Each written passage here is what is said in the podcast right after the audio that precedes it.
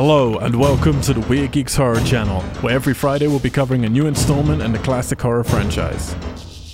Go to WeirdGeeks.com to check out our other podcast series, social medias, Twitch streams, contact details, and news on our very own feature films, albums, and shorts that are currently in production for our publisher, We Are. Weird Geeks is not affiliated with any of the rights holders of the films referenced, and no infringement is intended.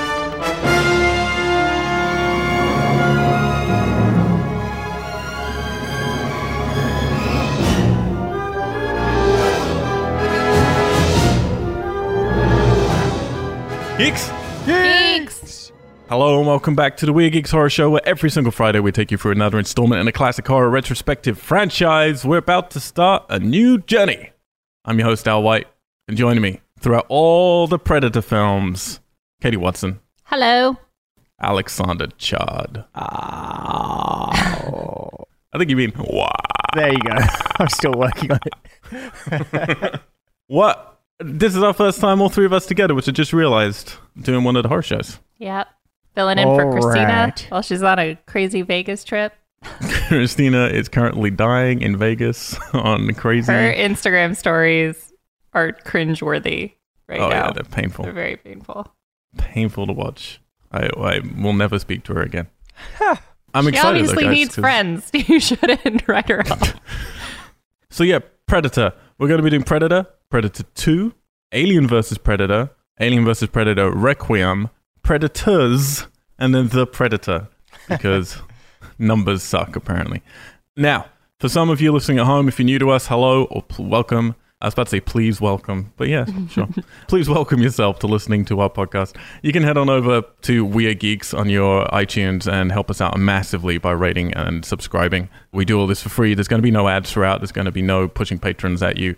You can just you know, listen at your leisure. So please do help us out by just supporting us that way. And you can go to weirdgeeks.com if you want to patch out to all of our social medias and listen to all of our previous shows. We've done Friday the 13th, Nightmare on Elm Street, Child's Play, Texas Chainsaw Massacre, Invasion of the Body Snatchers, Romero's Living Dead, Hellraiser, The Purge, and we just finished Halloween last Yeah. week. And I feel I'm missing some others. But anyway, we've done a whole bunch. This is our 11th show of the horror show. And we have some regular podcasts you can listen to as well, where we talk about games and our lives and the stuff we do because we're all industry people, directors, producers, actors, writers, fun stuff like that.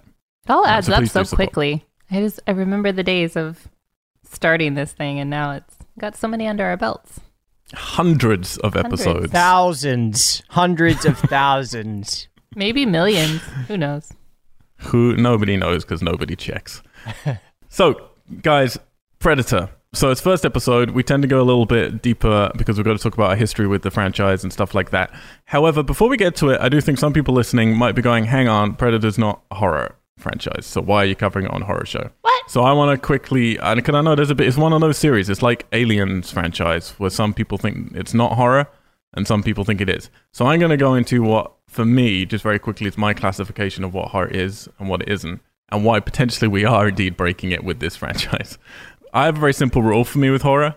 When people say something like, "Oh, The Shining's not horror," uh, Aliens isn't horror, Predator isn't horror, my thing is, how many genres is it fitting into?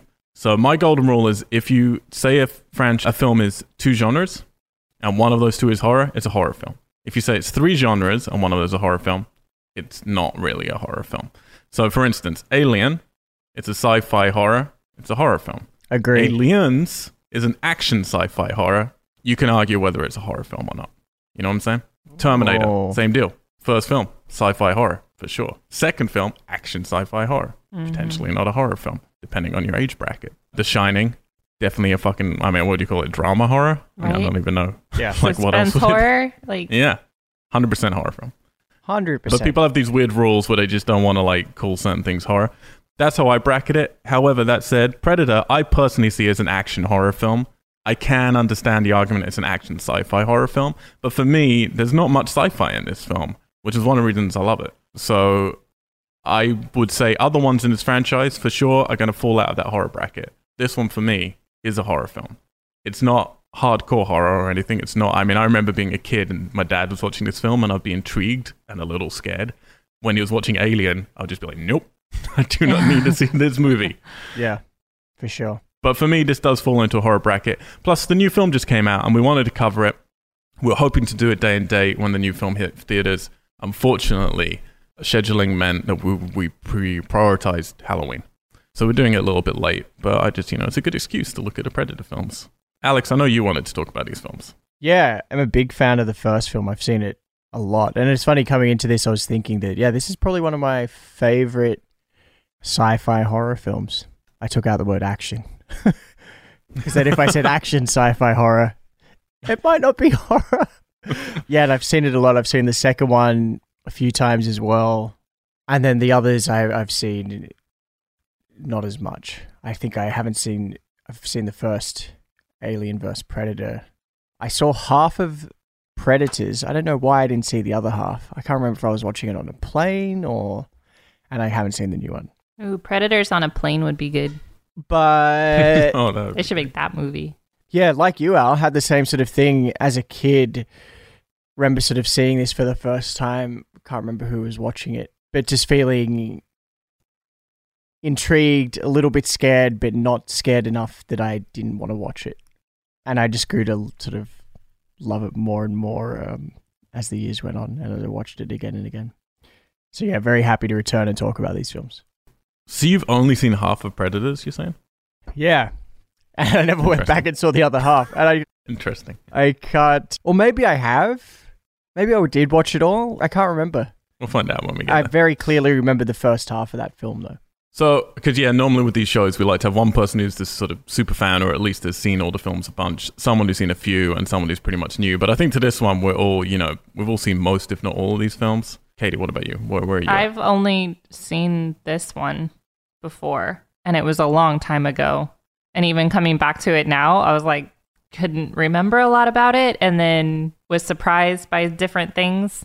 I definitely thought it was gonna be more horror than it was, but then I just remember I remember watching it ages ago, and probably something that my dad thought was fitting for children because it had army guys in it. Like anything that had an army man in it, he was like, "Oh, it's fine, it's war." But yeah, it was probably just something that I watched, remembered bits of, and then I mean, obviously everyone remembers what Predator looks like, but that was really that and get to the chopper. That's all I remembered. So Apparently, Arnie's favorite catchphrase he's ever said in any movie. what? Get to the japa.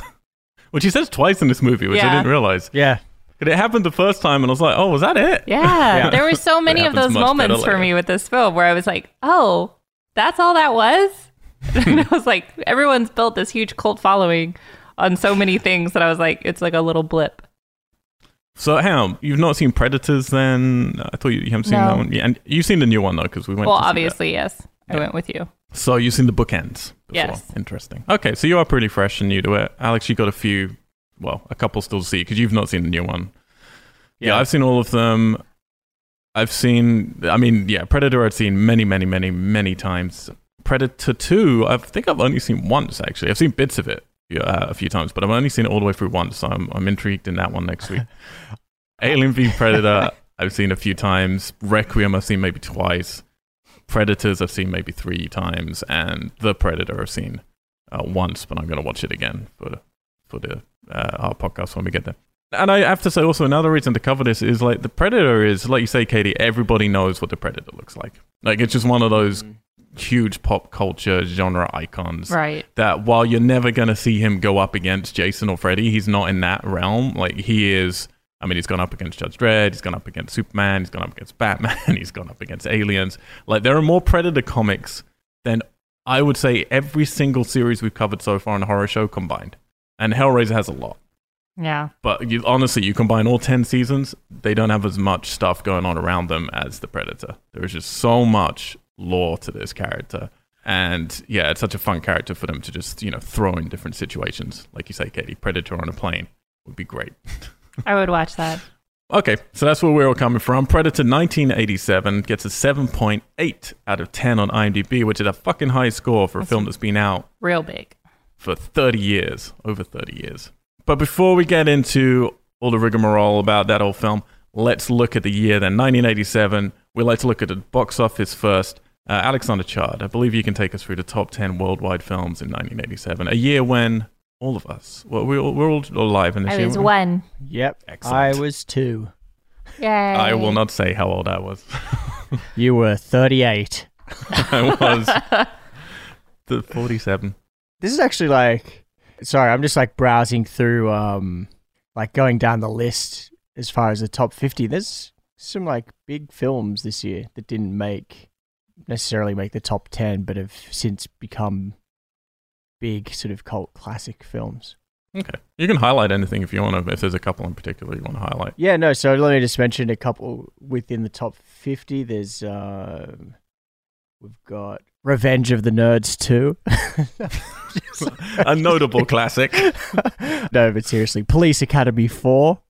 oh my god. I'm just oh kidding. my. I'm just kidding. I'm just kidding. Um, no, but seriously, they are in the top 50.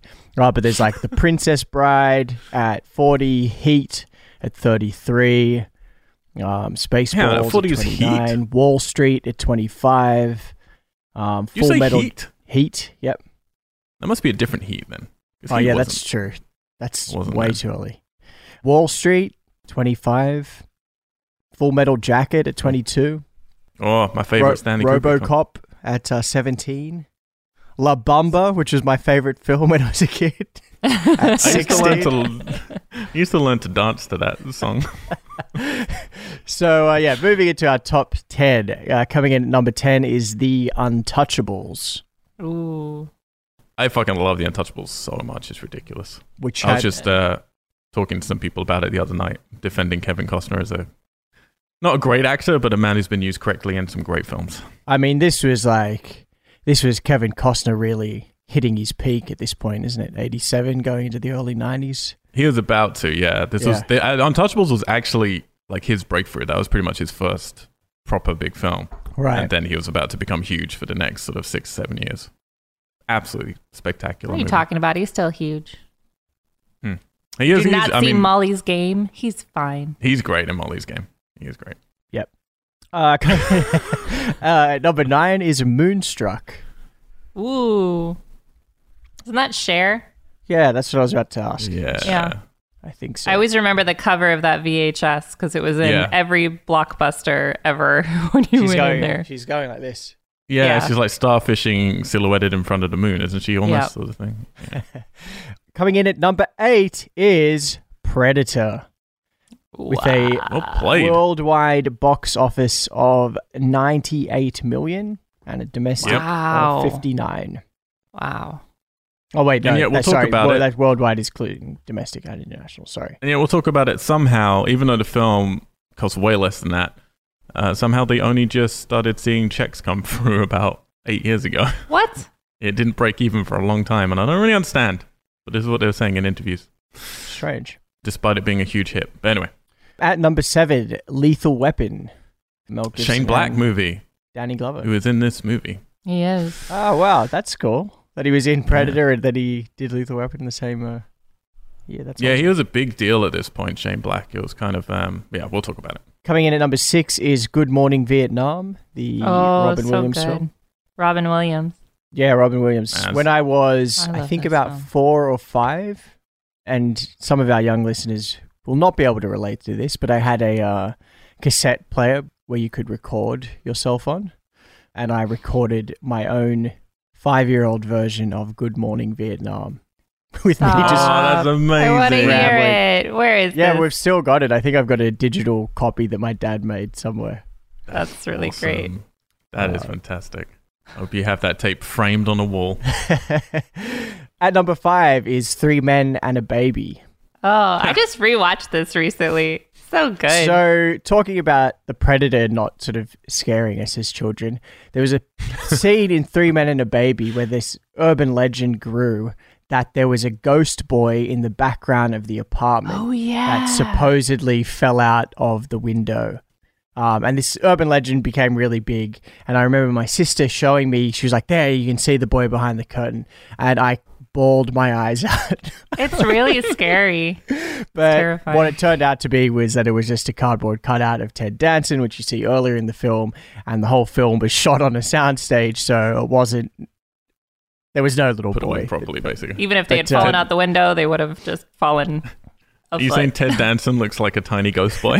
I guess so. Only from behind. the great thing is, is yeah, the pre-social media times how these things, these rumors Oh, yeah. spread is pretty cool. And you can That's verify because you watched you watched everything on like shitty, you know, watch VHS cassettes, and everything was just like all juddery and jittery, and you couldn't Yeah. really tell. So it's it's very hard to prove anything. a And in the. HD era, Yeah, exactly. everything is disproved. At number four is The Living Daylights. I don't know what that is. Daylights. It's James Bond. Oh, is it? It's Timothy Dalton. Yeah. Oh. I don't like Bond at all, but I, I remember those ones because they were the first James Bond films I saw. Actually, I think with a Timothy. You can't Dalton say one. you don't like Bond at all. I'm not a Bond fan, and we've realized that because I went back to try and watch a whole I bunch of them extensively with you. You like some came- of them. You don't like yeah, all I did. of them. But what I came to the conclusion was the things I liked about the ones that I liked were the things that were not Bond about. Them. I like Bond when he's trying to be Bourne, basically, and not when he's being Bond. But yeah, Ooh, Fucking good knees. Bond. Sorry. Alex. Naked from the waist down, in case our listeners want to know how Alex likes the podcast. At number three, I'm sitting on the ground uh, with my, my setup on the coffee table, and I'm getting a dead leg really bad. Oh, you get one already? You're in trouble. Oh, yeah. Uh, at number three is Dirty Dancing. Ooh, Oh, nobody puts film. baby in that corner. Nobody puts baby in a Mm. corner. If any of you are around in LA on the 25th of October, I will be doing a, uh, A dirty sketch, dance. a sketch um, reinterpretation, comedy sketch reinterpretation of uh, Dirty Dancing at an I'm improv so show. excited right now. Wait, what? what? Yep. Uh, with my friend Ellie, her and I started off doing talking about this as a joke, and our other friend Jess, who is hosting this uh, improv comedy night, told us to come along and do it. So we'll be doing a seven-minute reinterpretation of Dirty Dancing, where I will be playing Jennifer Beals' character, and Ellie. will Literally be- tearing What? up. I'm so excited. Hang on. and this is on the 25th of October. yeah. Yep. I'll totally in go. Highland Don't Park. worry. I'll send you That is details. Highland I will Park. record it all for everyone. That is fucking. I won't be there. That is unforgivable. I'll record it for you. We can Thank you. live stream it. I need close-ups. You Don't get right worry. up in there. I will. I will keep the denim cutoffs, Al.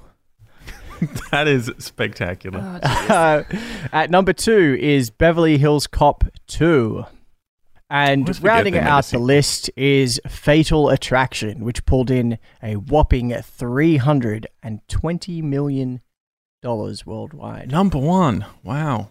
Okay, so you know, yeah, like I said, a lot of classics, quite a lot of comedies, but also quite a lot of serious suspense, like thriller films and war movies Mhm. in that, even in just in that top ten. So war was still very topical at this point in 1987. How far out from Vietnam were were, were you guys at that point? I always forget exactly when it finished. Was it 78? Or is that ridiculous? Is it that late? I thought I'm it was like it. early 70s. I thought it, I thought Early the tail end mid. actually kept. Hang on, I'm gonna sound so. I'm really bad at history, I will also all like to mention say. So you're all that welcome. Jaws 4, The Revenge, came in at 66. And Superman 4, The Quest for Peace, came in at 83. Ooh, well, I mean that was a piece of shit. So, Hellraiser came in at 69. so the Vietnam War was yeah, Oh, yeah, 1955 until 1975. So you're talking yeah 20 years, and yeah, it ended about 10 years before this, but it left such a big imprint that this was stuff people were still talking about. It was about. a long ass war. It was 20 years. It's crazy. 20 fucking years. Yeah, I always forget it's 1955. I always think of it like a 10 year war, but 20 years. Oh boy. Yeah. So, and then, yeah, you also have the Cold War, which is, like, at this point, also very prevalent. There's a lot of commentary, I feel, going on in this one. But what I do like with this one, there's not too much commentary, really. Like, it doesn't, it seems to be quite circumstantial. But let's get into it. Budget $18 million. 40 million is what it would be now with inflation. Like you said, Alex grossed about 60 million North America, about 90 million worldwide. Directed by John McTiernan. Now, this guy is action legend. Before this film, he had basically only done a movie called Nomads, which I've never heard of. But then after this movie, he would go on to do the first Die Hard. He would go on to do The Hunt for Red October, uh, Medicine Man, Last Action Hero, Die Hard with a Vengeance. And he's retired now, but he really is one of the greatest action directors of all time. Written by Jim Thomas and John Thomas, who would go on to write not that much, really, of note, but he, they did Wild Wild West and Mission to Mars. Uh, I was kind of expecting more from these guys. Anyway. Uh, DP'd by Donald McAlpine, who did Parenthood, Mrs. Doubtfire, X Men Origins Wolverine, but also did Romeo and Juliet, did Moulin Rouge. Yeah, this guy's done a lot of films of varying quality, but is a definite, you know, a real Hollywood stalwart cinematographer. Music by Alan Silvestri, one of the biggest names in the industry. Did the Back to the Future music, did uh, Who Framed Roger Rabbit, did The Abyss, the original Judge Dredd, What Lies Beneath, Castaway, Maid in Manhattan, Captain America First uh, First Avenger, Ready Player One, Lilo and Stitch, Woo woo. And very recently did Infinity War. Did he do the music for Looney Tunes? Do you know? Oh, I always remember seeing his name and as a kid associating it with Sylvester, the the cat. Because I was like, oh, I think they named Sylvester the cat after the music guy. after Alan Silvestri. But that could just be an Uh, association my weird, like, six year old brain Yeah. made. I think Sylvester's probably older. I don't know. But yeah, I remember serious, serious talent. And we don't normally talk about this, but creature effects, eventually, but not originally, done by Stan Winston, who sadly died about 10 years ago in 2008. Did, I mean, this is, you know, a legend, obviously. Terminator 1, 2, and 3, Aliens, Monster Squad, Lake Placid, AI, Jurassic Park 3, Iron Man, just, you know, tons and tons of great stuff.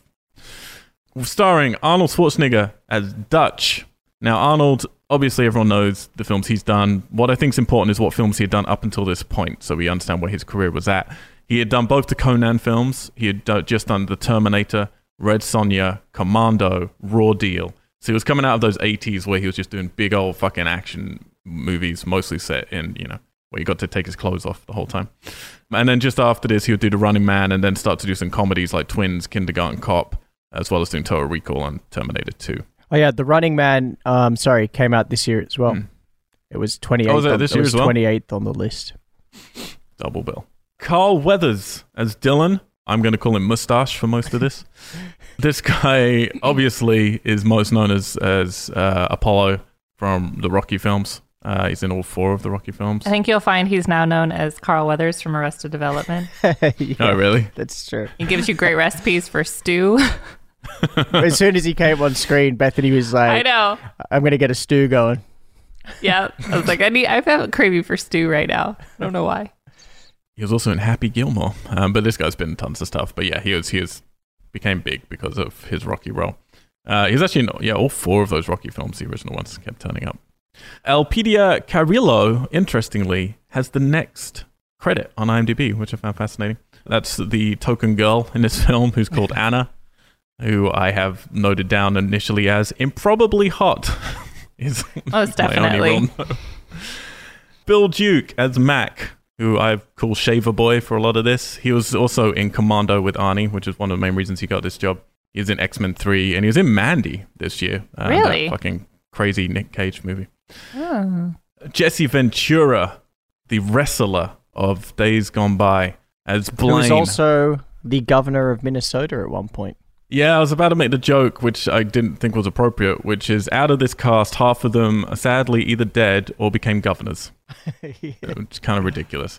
This guy went on to be in Demolition Man, The Running Man, Batman and Robin, and for what I'll say about him in the film, I've done a lot of research on this. I was watching a lot of making ofs, a lot of little bits. I'm not sure on the Blu-rays, but I tell you what, on the iTunes one, there's a lot of extras you can watch, um, which is all most of it filmed at the time, which is really great. Loads of back scene stuff, and he's a ridiculous human being, like absolutely ridiculous.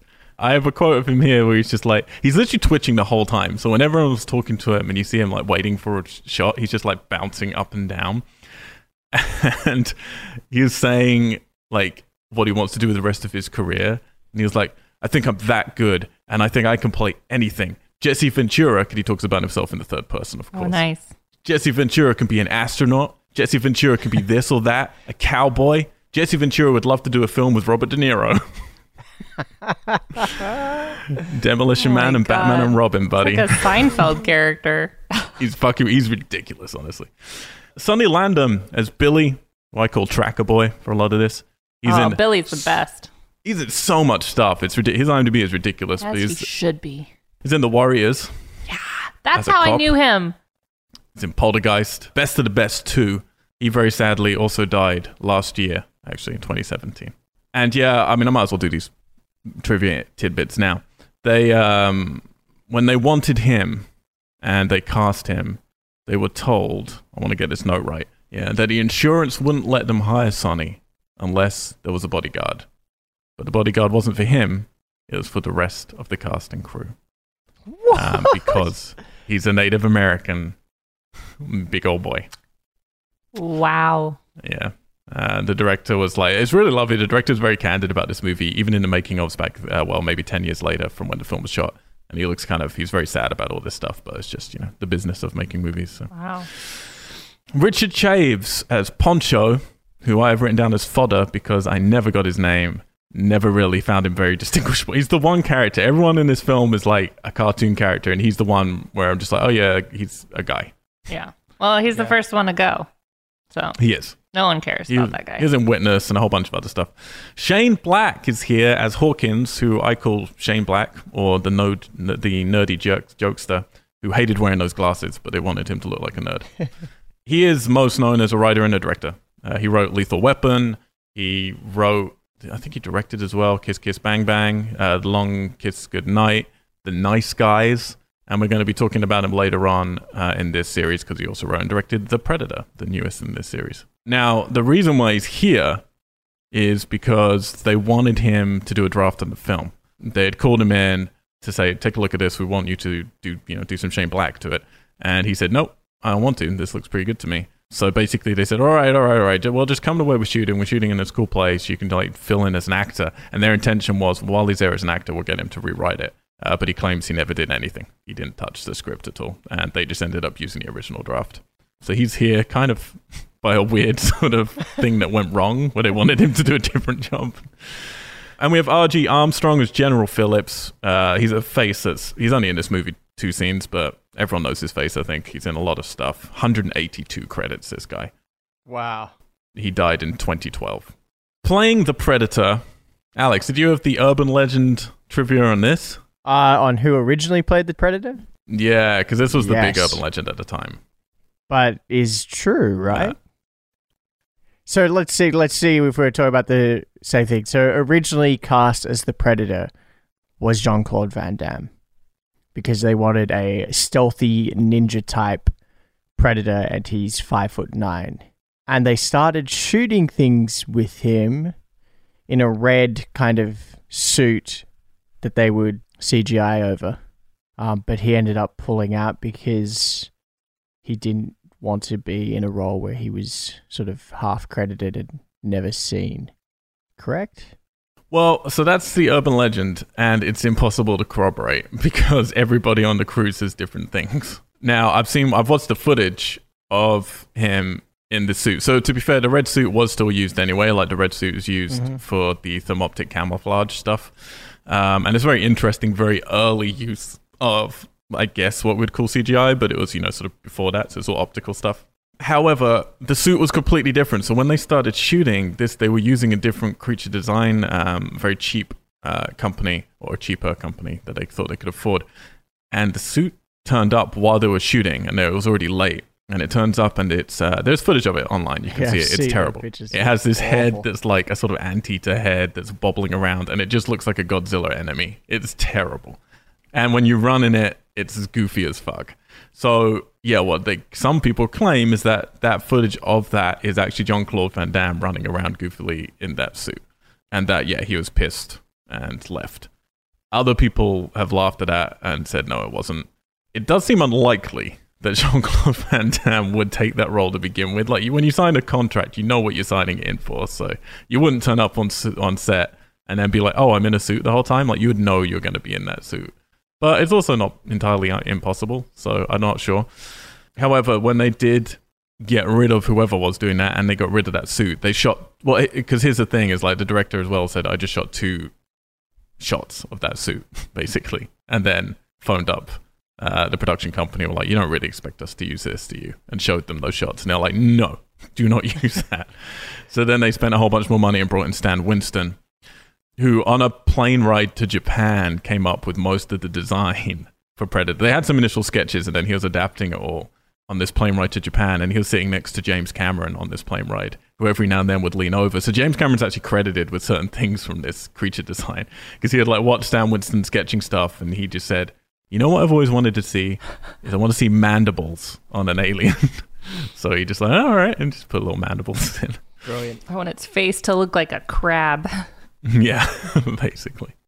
Uh, so I love how I love how it was created. Obviously, Stan Winston then turns in this incredible costume, and they get a guy called Kevin Peter Hall, who's been in a lot of stuff. He sadly died not that long afterwards, 1991. He was 35 years old. He died of AIDS that he had contracted from a blood transfusion, which is terrible. Holy shit.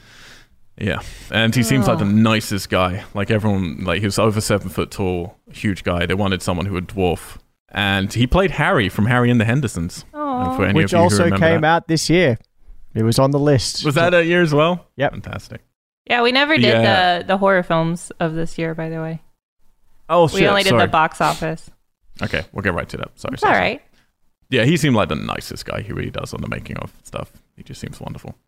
And then finally, as the voice of the Predator, Peter Cullen. there a he name. is. Woo! A name of legend. Optimus Prime himself. Yeah. and also the voice of King Kong from the 70s, Eeyore Mogwai from Gremlins. Like, this guy's been it all. And I did not know that was him.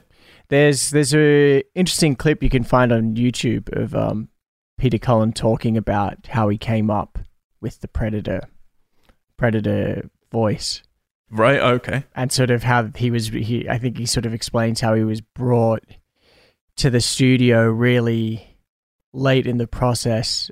I think they'd either tried a few different things and he went in and and spent an hour kind of playing around and yeah, and did this did that signature voice which is now yeah.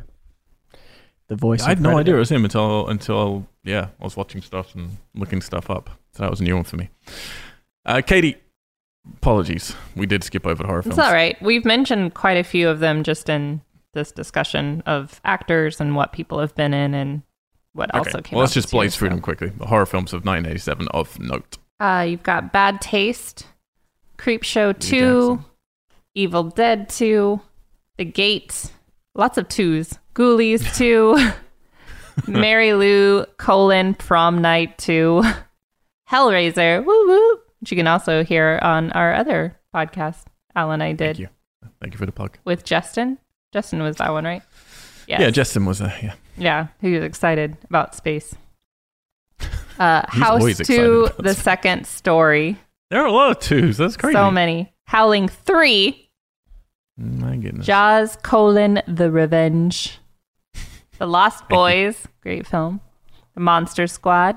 A Nightmare on Elm Street 3, colon, Dream Warriors. There we go. You can listen to that one as well. Me and Alex guys. handling that back in uh, when we broke the rule. There just two of us on that podcast. Every now and then, I think we need to redo that one, you, me, Alex, and get someone else in. so we got three of us because it broke the rule.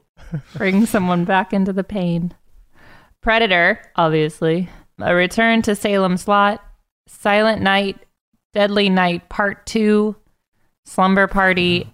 Massacre Part 2. And Stage Fright. So many sequels and Huge. lots and lots of slashes. We were in that second heyday of slasher movies, like the beginning of the 80s and then the end of the 80s. Well, they weren't doing as well, but you had all the sequels coming out. So they were stacking by that point. Um, so yeah, this was kind of a, an anomaly uh, in that list. Like there are not many sci-fi horror films going on, even though Alien, yeah, we should say, came out obviously end of the 70s and affected everything after that. And I do think you know it's it's very obviously got lots of imitations here from the single creature picking off a whole bunch of people to the army brats of aliens which had been out um, just before this. Actually been out in 1986 was it aliens? Is that right? I think so. Yeah, so it's funny you talking about nothing else sort of being out kind of like this film at the time. I did read a little trivia point. Again, this could have just been embellished over the years into sort of urban legend, but that it was initially started the idea of Predator initially started off as a joke when either one of the writers or one of the producers had said to the other one of the writers or producers, I can't remember, I've, I've lost the note, but it was like the only person that Rambo hasn't faced is E.T. Yeah. Yeah, yeah, yeah, yeah. yes. that was one that was definitely, that was on the schoolyard at the time. That's another one which just sounds like, yeah, beautiful schoolyard talk that then somehow gets onto Wikipedia. for sure, for sure. Uh, because the, the two writers of this, I was an interview with them and they just said we had an idea to do a story about a brotherhood of hunters who came from another planet to kill to hunt all kinds of things but then they realized that wouldn't work so they streamlined it down to just okay one hunter coming down to hunt and then they literally just thought okay well if there's a hunter here hunting what is it going to hunt? It's got to hunt the most dangerous man. And in their brains what's the most dangerous man? It's an army boy. So yeah. that's really just how simple it was for them. And i love though that there was no like sort of commentary because any other film i feel like nowadays if you did this it would have to have a commentary. But okay if we have a hunter from a different planet coming to earth to hunt it's going to hunt a hunter on our planet surely so there's like a commentary of the hunter becoming the prey and they don't do that at all it's just some army dudes well i think it was you know? definitely yeah. there was conversation to be had in there about vietnam and about being in the jungle and about the silent killers and you know things that you couldn't see and you know, that sort of yeah intangible danger that I'm sure so many soldiers felt. And, you know, they were. It's one of those things where I'd like to believe that was intentional. I feel it's almost circumstantial, you know? I feel it's almost like just from setting it in that setting and having the army people, it creates conversation and interpretation that everyone can do. I don't know if the writers really intended it. They, you know, I am I don't, I don't know. From the way they talk about the movie, there doesn't seem to be much of a kind of intellectual commentary slant. It's really just we wanted to make a fun movie, basically. And John mm-hmm. McTiernan just came and said, "I wanted to make an old-fashioned popcorn movie." That's literally his words. What he wanted to do. Uh, which I love the fact, even in you know in the '80s, an old-fashioned popcorn movie is like now. If we say that, that's what we're talking about. So yeah. we're talking about from the '60s, you know. Yeah. And Arnie wanted to be involved because he'd always wanted to be in like a Wild Bunch or Magnificent Seven kind of movie, and this was you know a whole bunch of people together. He was tired of standing adventure. alone. He wanted a posse. I think so. But these writers didn't even have an agent, so they everyone uses this terminology with it. They slipped it under the door at Fox. Don't know what that means because you don't literally slip anything under. But he said he slipped it under the door at Fox and it got passed around. Then it got bought, sent out to Arnie, Joel Silver, who's a producer on this and shepherded a lot of it, and then John came in pretty quickly. Yeah, I mean, and apparently on set it was just crazy. Like it's crazy. They're, I mean, they're on location for this entire film. They're shooting in Mexico in two different jungle locations, and you fucking feel it. Like there's no set stuff here at all. Mm-hmm. And it's they said there's like everywhere is inclines and declines. There's no flat surfaces. So no matter anytime you're resting, you're always putting pressure. You're always straining camera stuff is a nightmare. Obviously, lugging it around. They had to have people there just to measure everything to see what you know could be supported, what couldn't. They're making rigs by just building stuff up trees and just like it's like a playground. You wouldn't be allowed to do it now, I don't think. And obviously, they damaged some bits of the forest, I'm sure, which they say they did not, but it's right there on screen. yeah, they're definitely hurting some trees. they blew up plenty of shit. And obviously, you got a lot of testosterone on set. You got like two. What, what did Arnie? No, Arnie never actually did wrestling, do you? But you got like Mr. Universe. You got an, a wrestler.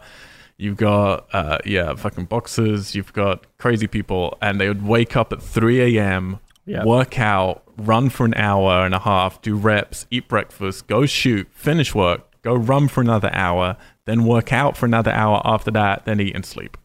And that's what they do every single day. I just want to know what craft services look like for this film. Because you could have just been like, chicken. bring in the entire cow. yeah, exactly. One cow Insane. each. Yep. And apparently they did it like kind of in secret from each other because you don't want it. You want to look like you just turn up buff. You don't want to look like you're actually working out. So like one person would be working out and they'll just walk by and go, "Oh hey, oh you're working out," oh. and then they would like sneak in once that person had left to work out themselves. Men are so yeah, weird. I read yep, that. Yep, That's really yep. funny.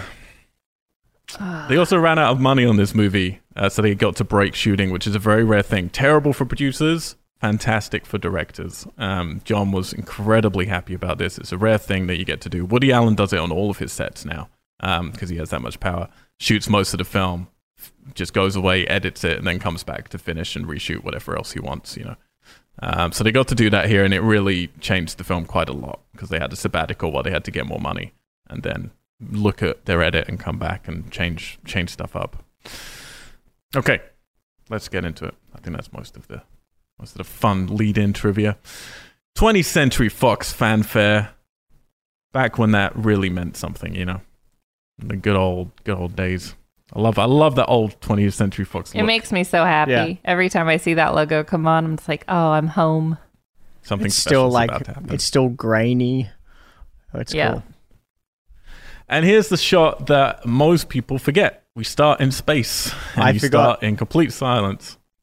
We get a bristle of strings, elegant credits come up. I mean, very elegant title credit for Predator. Nice font, still looks good now. hmm And then, yeah, Star turns into a spaceship, which drops off a little pod, heads down to the Earth's atmosphere. Now, most people forget about this bit. I've heard some people argue that it shouldn't be there and it's a mistake in the film. How do you guys feel about doing this and then, you know, then we leave alien stuff and head into the war zone? I love it. I did forget about it. I had forgotten about it, but I I I love just how simple it is. That we just see it and then it's like you see it drop and then it's like cool. We're just going to leave it now and yeah, go into a very classic action film setup.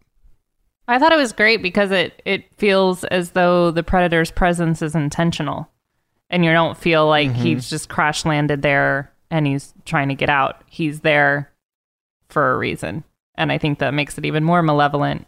And it's great foreshadowing. Yeah. I think you're absolutely right. Like, like you, because yeah, you think about that scene not being there, and you'd have no idea Why? what the uh, what predator is, even if it is an alien or not. If it crash landed there, like what's going on? It could just be a sea creature or something, or a jungle creature, like in the jungle. You don't know. And I don't normally like that stuff. I don't normally like those shots at the beginning. They do, do them pretty cheesily, but it still it looks pretty good. It's really elegant, and yeah, it just immediately lets your brain know, okay, we're gonna go big scope on this. Like we're starting at space Right. and we're gonna go to weird stuff. Now I can settle into something which maybe isn't for everyone because this film does quite cleverly bridge two things. It's like if you're an '80s, you know, action, you know, bro who just wants to go see movies with guys shouting, then you're probably gonna go see this movie. But then if you're a nerdy sci-fi geek, you got a different reason for seeing this movie. And I think this is a great way to say something else is gonna happen. Now let's settle into a different movie for a bit, and I really like that. I. I like it so much that it's one of the films that inspired me stealing it for my film to start with something sci-fi to let you know something weird is going to happen later on in this movie. So hold hold on. So yeah, uh, chopper flying in, army base by the beach. We've got mustache guy. What's his name again? Carl Weathers. Carl Weathers. He's just drinking, chilling out, waiting. Thinking about crew that of- stew. Crew of very, very surly, big fucking looking guys get out of this chopper. We're introducing them one by one. They all look really pissed. And then we just have a silhouette of Arnie sitting on this smoking. love it. What a badass. He's just sitting there. Everyone's jumping out. He lights a cigar first. Mm, and he's just like, then he gets out, throws his bag. So good. Do you know how much of a badass he is? He wasn't even allowed to light his cigar in that helicopter because you can't. so they had to basically paint in him lighting it on the wide, and then you go in for a close up, which is him somewhere else. I love it. Yeah, he looks fucking cool here. I love this intro. And the big thing for me immediately, which I'm going to say for me, is like one of the things that elevates this film so much is the music. This score is phenomenal. It's Uh, crazy we- and- good. So a couple of weeks ago, me and Katie, we just came off a fantastic fest, and I talked to three composers there, and I'm not even kidding. All three of these composers told me you wouldn't believe how many times film directors come to them and say, "Make the score like Predator." Wow. Huh, So many that's really people. interesting. It's so big. It's so like the percussion is incredible.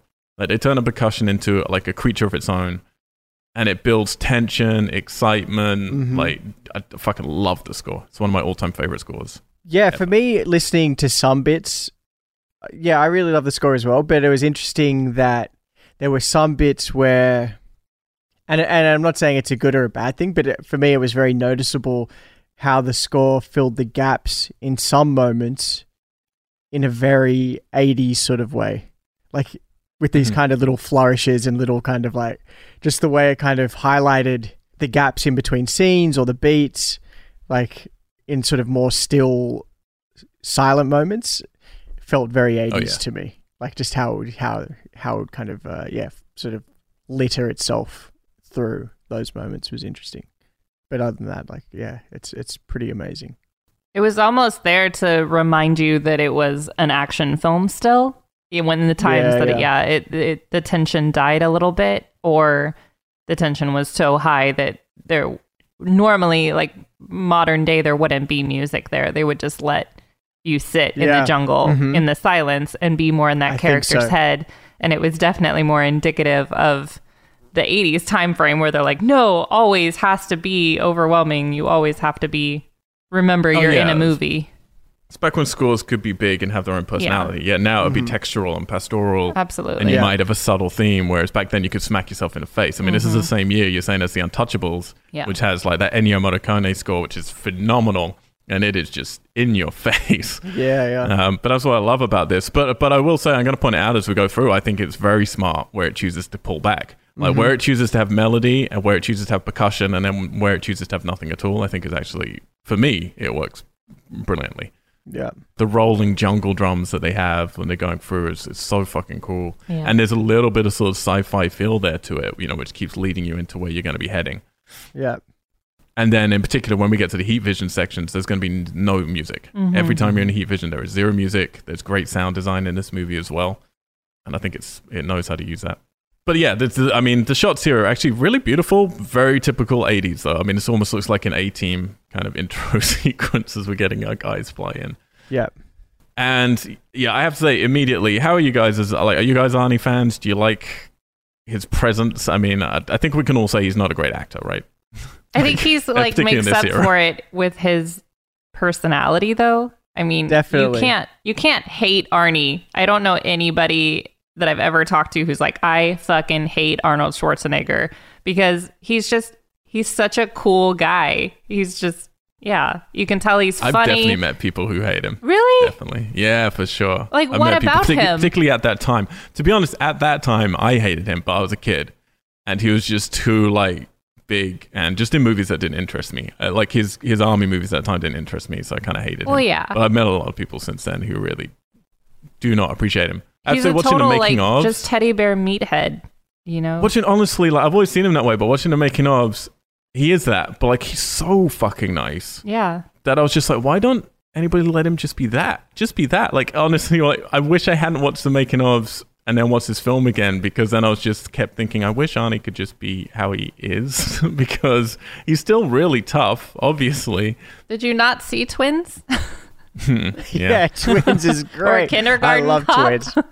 No, well, in Kindergarten Cop, he's still the tough cop, remember? And it's the kids. Yeah, but Yeah. I mean, melt his towards heart. the end, I know, but he gets his little heart melted. Exactly. He's very different. He's got this a weird softness to him in the making of that's interesting. Like he speaks softer and his eyes are kind of it's strange. I'd never seen him that way. Yeah, Seems I like mean, I feel the exact same way as Katie. Like I really like him from the get go, and and you know part of that is nostalgia as well, and and kind of that connection to this time and childhood, but also there's something about him, regardless of his acting, that is charismatic on screen and enjoyable to watch. And I mean, I, Mhm. I think I say it every movie of his that I watch now. Like I love that in all these films, especially through this time, through the eighties and the nineties. Like he plays all these characters who they don't make any adjustments for in the sense like like in um Total Recall, for example, his li- his name's Quaid, and like in this, it's Dutch. Like he's these American guys, but he's still got his thick Mhm. Austrian accent. But there's no like there's no adjustments Yeah, made no. for that. It's just played as that, and you're just like, cool. it's awesome. just go with it. Yeah, um, yeah, yeah. And it's just I don't yeah, know. I mean he's, he's makes such me a smile. presence that you can't Yeah. It's hard to like not enjoy him. And this film is just full of so many weird cartoon characters that are Yeah. all built as fuck. This is like I've never seen so many muscular men Mhm. in their prime in my entire life. It's kind of terrifying.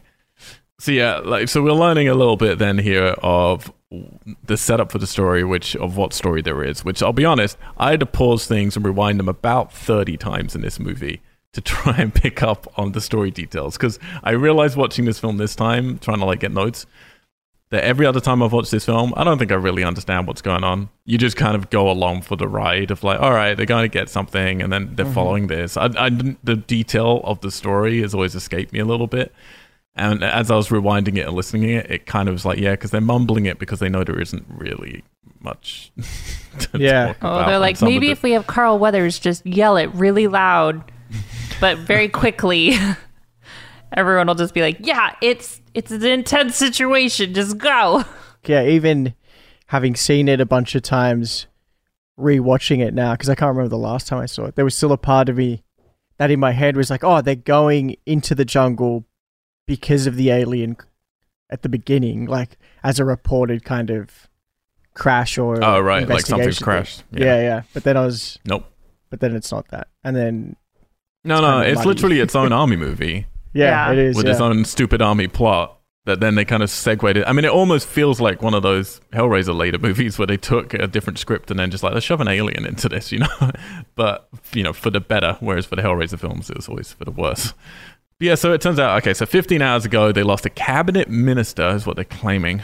They think he's been taken by guerrilla soldiers and he was flying over an area where he's not meant to be, where there are insurgents and stuff. And they so they've called in Arnie's team.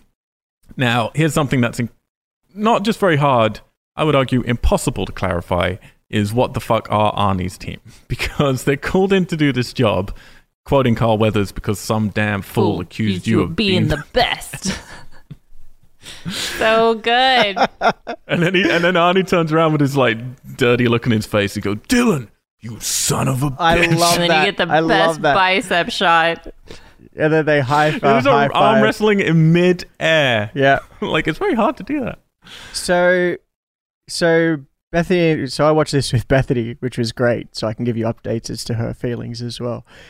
we were trying to figure out. I was, I was convinced that Carl Weathers had a long sleeve shirt that was rolled up way up to his biceps, but Bethany was convinced it was a short sleeve shirt that was rolled and on his biceps. Because either way, it looked weird because he had the tie on as well. Yeah, he did. and then Arnie mentions the tie, and he's just like, "Forget about the tie."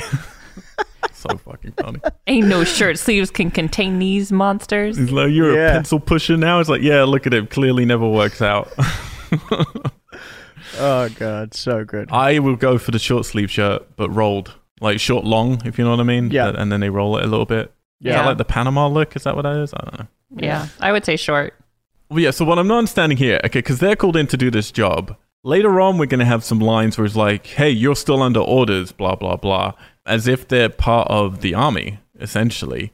But then Arnie does lines here where we, we're very quickly trying to show, yeah, but Arnie just likes to do things that he thinks are morally appropriate. He's not an assassin, which he makes very clear. They're like, why didn't you do Libya? He said, it wasn't my style. We're a rescue team. We're not assassins.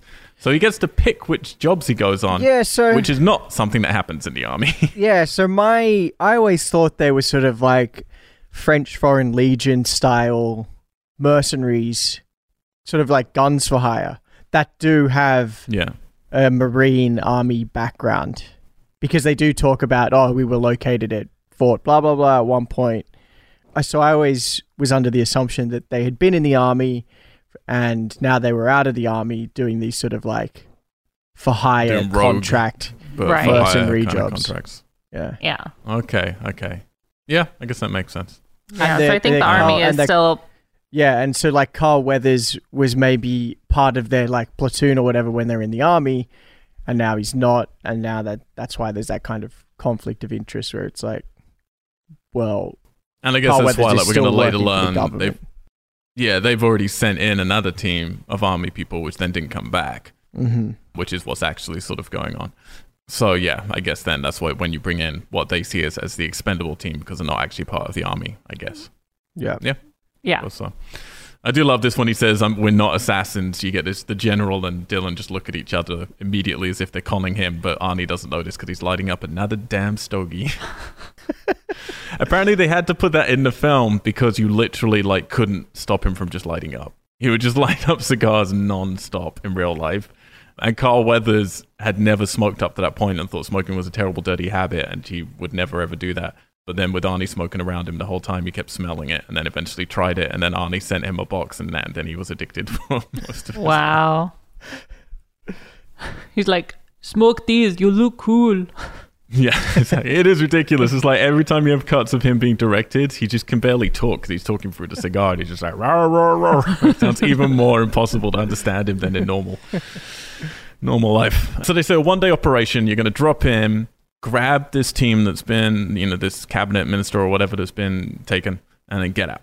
That's basically it. Dillon's going to tag along, and Arnie's really not happy about it, which is weird because they just seemed like best friends a couple of seconds ago. But okay.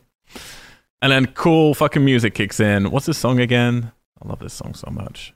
Uh, in the helicopter. I don't know. All I Oh, wrote yeah. that I remember was that it was impossible to ride in a helicopter at this point without some really intense American music playing. Oh yeah, yeah, Yeah, that it works cool. so. And I too, it works so well though because yeah, you're like popped out into fucking kick-ass mu- music, but this weird sinister like feel to it because the cinematography is beautiful. Yeah. and you're in this red helicopter light inside. Yeah, I We're love that. getting to bit. know all of the team. And I remember, like, I don't know if you guys, I remember because we had this taped off of TV, and I remember just how dark this scene felt on VHS, like recorded Mhm. from TV. So it was kind of weird getting to see inside this helicopter properly now. I loved that choice though that they like kept it all red in there, and that the we were just on like all these tight shots of all the different uh, soldiers was really cool. Yeah. Well, they put on And their it- makeup. Yeah, they're all exactly. putting on their makeup. They're all putting on the makeup, and I swear,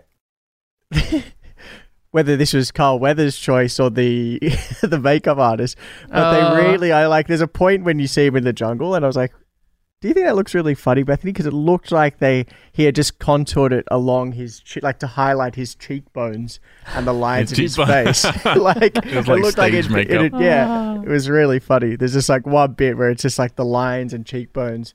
It's all just very defined. Like it was all very intentionally placed. It was like pre-blended contouring. Yeah. But no, they're the, I mean, they're a perfect amount of different personalities in this team, which I do like. They're very distinguishable immediately from each other. Arnie's learning in the chopper that there's no backup. Uh, and what the reason why I love that music so much is because then we're in the in the chopper with them. The alarm then starts going off for the drop Yeah. point, and then the music cuts out with the alarm still going, and it suddenly feels sinister. It suddenly Yeah. feels like, oh, okay, you feel a bit, uh, and this is such a good atmosphere built. Yeah, and then the rolling jungle drums start as they start to like, um, what's the word? Descend. Yeah, what is that word when you use your ropes to go down? Repel. Repel. Yeah, repel. There's also a bit where Jesse Ventura's chewing his tobacco on the helicopter, Right. and he says that he calls the rest of the crew slack jawed. I'm not going to say the word. and and you're then- quoting the movie. It's fine. I quote lots of movies. The bad things are saying they're not our words. They are the movie's words, and we're discussing he, them. he, he calls his crew slack jawed faggots, and he says that if you Mhm. chew this, it'll make you a sexual tyrannosaurus. Which I don't think Just like happens if you chew tobacco. I don't. I don't. No. I don't No, it just understand the doesn't. rots out your teeth. Yeah, yeah. it just gives you mouth cancer. I think I remember as a kid thinking his name was Texas. Like that's like how stereotypically cartoonish Right. he seemed to me. Um, I really enjoy Jesse in the context of the film to a degree. But yeah, after watching the stuff of him in real life, I'm just like, oh, found him hard to the stomach. So, like, for you, it was the opposite with Arnie, where it was like, oh, he seems like such a nice guy in real life. Really Want to see more of that. And Jesse Ventura is just like, whoa, you are actually that guy. Oh, yeah, for sure. only worse. Yeah, yeah, he's he's oof. Yeah, he just looked like he was improving the whole time. Like he's like, I'm gonna say what the fuck I want. yeah. So well done, Minneapolis, for Yeah. bringing him in as your governor. I just love how you have of a part him, and then then you have the other guy who's just telling pussy jokes the whole time. Yeah. Yeah, that's Shane Black. So that's Shane Black I doing the pussy jokes, and the pussy jokes were improved I do it. which he was asked to do because he kept telling them to the producer Joel Silver, and Joel Silver thought they were hilarious. and uh, they were realizing they wanted every character to have a trait, and his one didn't have. He didn't have a line, and he was saying to Joel Silver, "I don't have a line. Like these guys have all got like their one line that's going to be their one liner kind of thing." So he was like, "You tell great jokes. Just tell some of those jokes in the film." What was the one he told Uh. on the plane? It was like It was Something something, about- about, a pussy so big, and I can't remember now what it was. Well, the Echo one is the second one that he tells. The first one uh, is where she's saying she wants a little pussy or something. Or like someone says they want a little pussy, and Oh, she's like, right. "Yeah, so do I. Mine one's ginormous or something like that." Yeah, Yeah. that's it. It's fucking terrible. It's so bad. Not even a joke. Yeah. And he's a, he's a fantastic comedy writer. I like That's that he repeats the punchline as well. And I think he explains the joke, which makes which Yeah, kind of yeah. redeems that moment because it's just like fuck that's such an awful stupid joke, but the fact that he Oh yeah. explains it is just like okay. But it's his idiot. character. I mean, that's the thing. Is like I don't like. Well, I would not hang out with. I don't think any of these characters, but they feel right for what they are. You know, for Mhm, the yeah. testosterone that's going on. It's like, yeah, these these seem right, and they're not deplorable human beings or anything. They haven't done anything. I'm, ju- I'm just like, I don't want to hang out with you, but you're not terrible people. I would hang out Yeah. with Billy. Billy's awesome. Yeah, Billy's cool. Billy is the Native American uh, tracker hunter who's come along, who basically is who should have played Turok if there was ever a Turok Oh movie. my god! Right? it would have been awesome. Damn it! Um, so yeah, love this real location photography. You can really tell straight away they're at the down chopper. Lots of quiet here. That's what I mean. The, the music just like cuts off and it's like very quiet as they're investigating. They're not talking to each other. And they're in proper sort of commando mode. And then they learn pretty quickly that chopper was down from a heat-seeking missile. So something, well, heat-seeking rocket. So something's wrong. Uh, this isn't what they've necessarily been brought in for. And they're starting to get suspicious straight away. So like we're doing there's so much story immediately in this movie. I was really appreciating Mhm. at at the beginning at least just how quick this moves and how we get through stuff. Even though it's going to be a long time till we really see the predator. This army stuff they're really like getting through.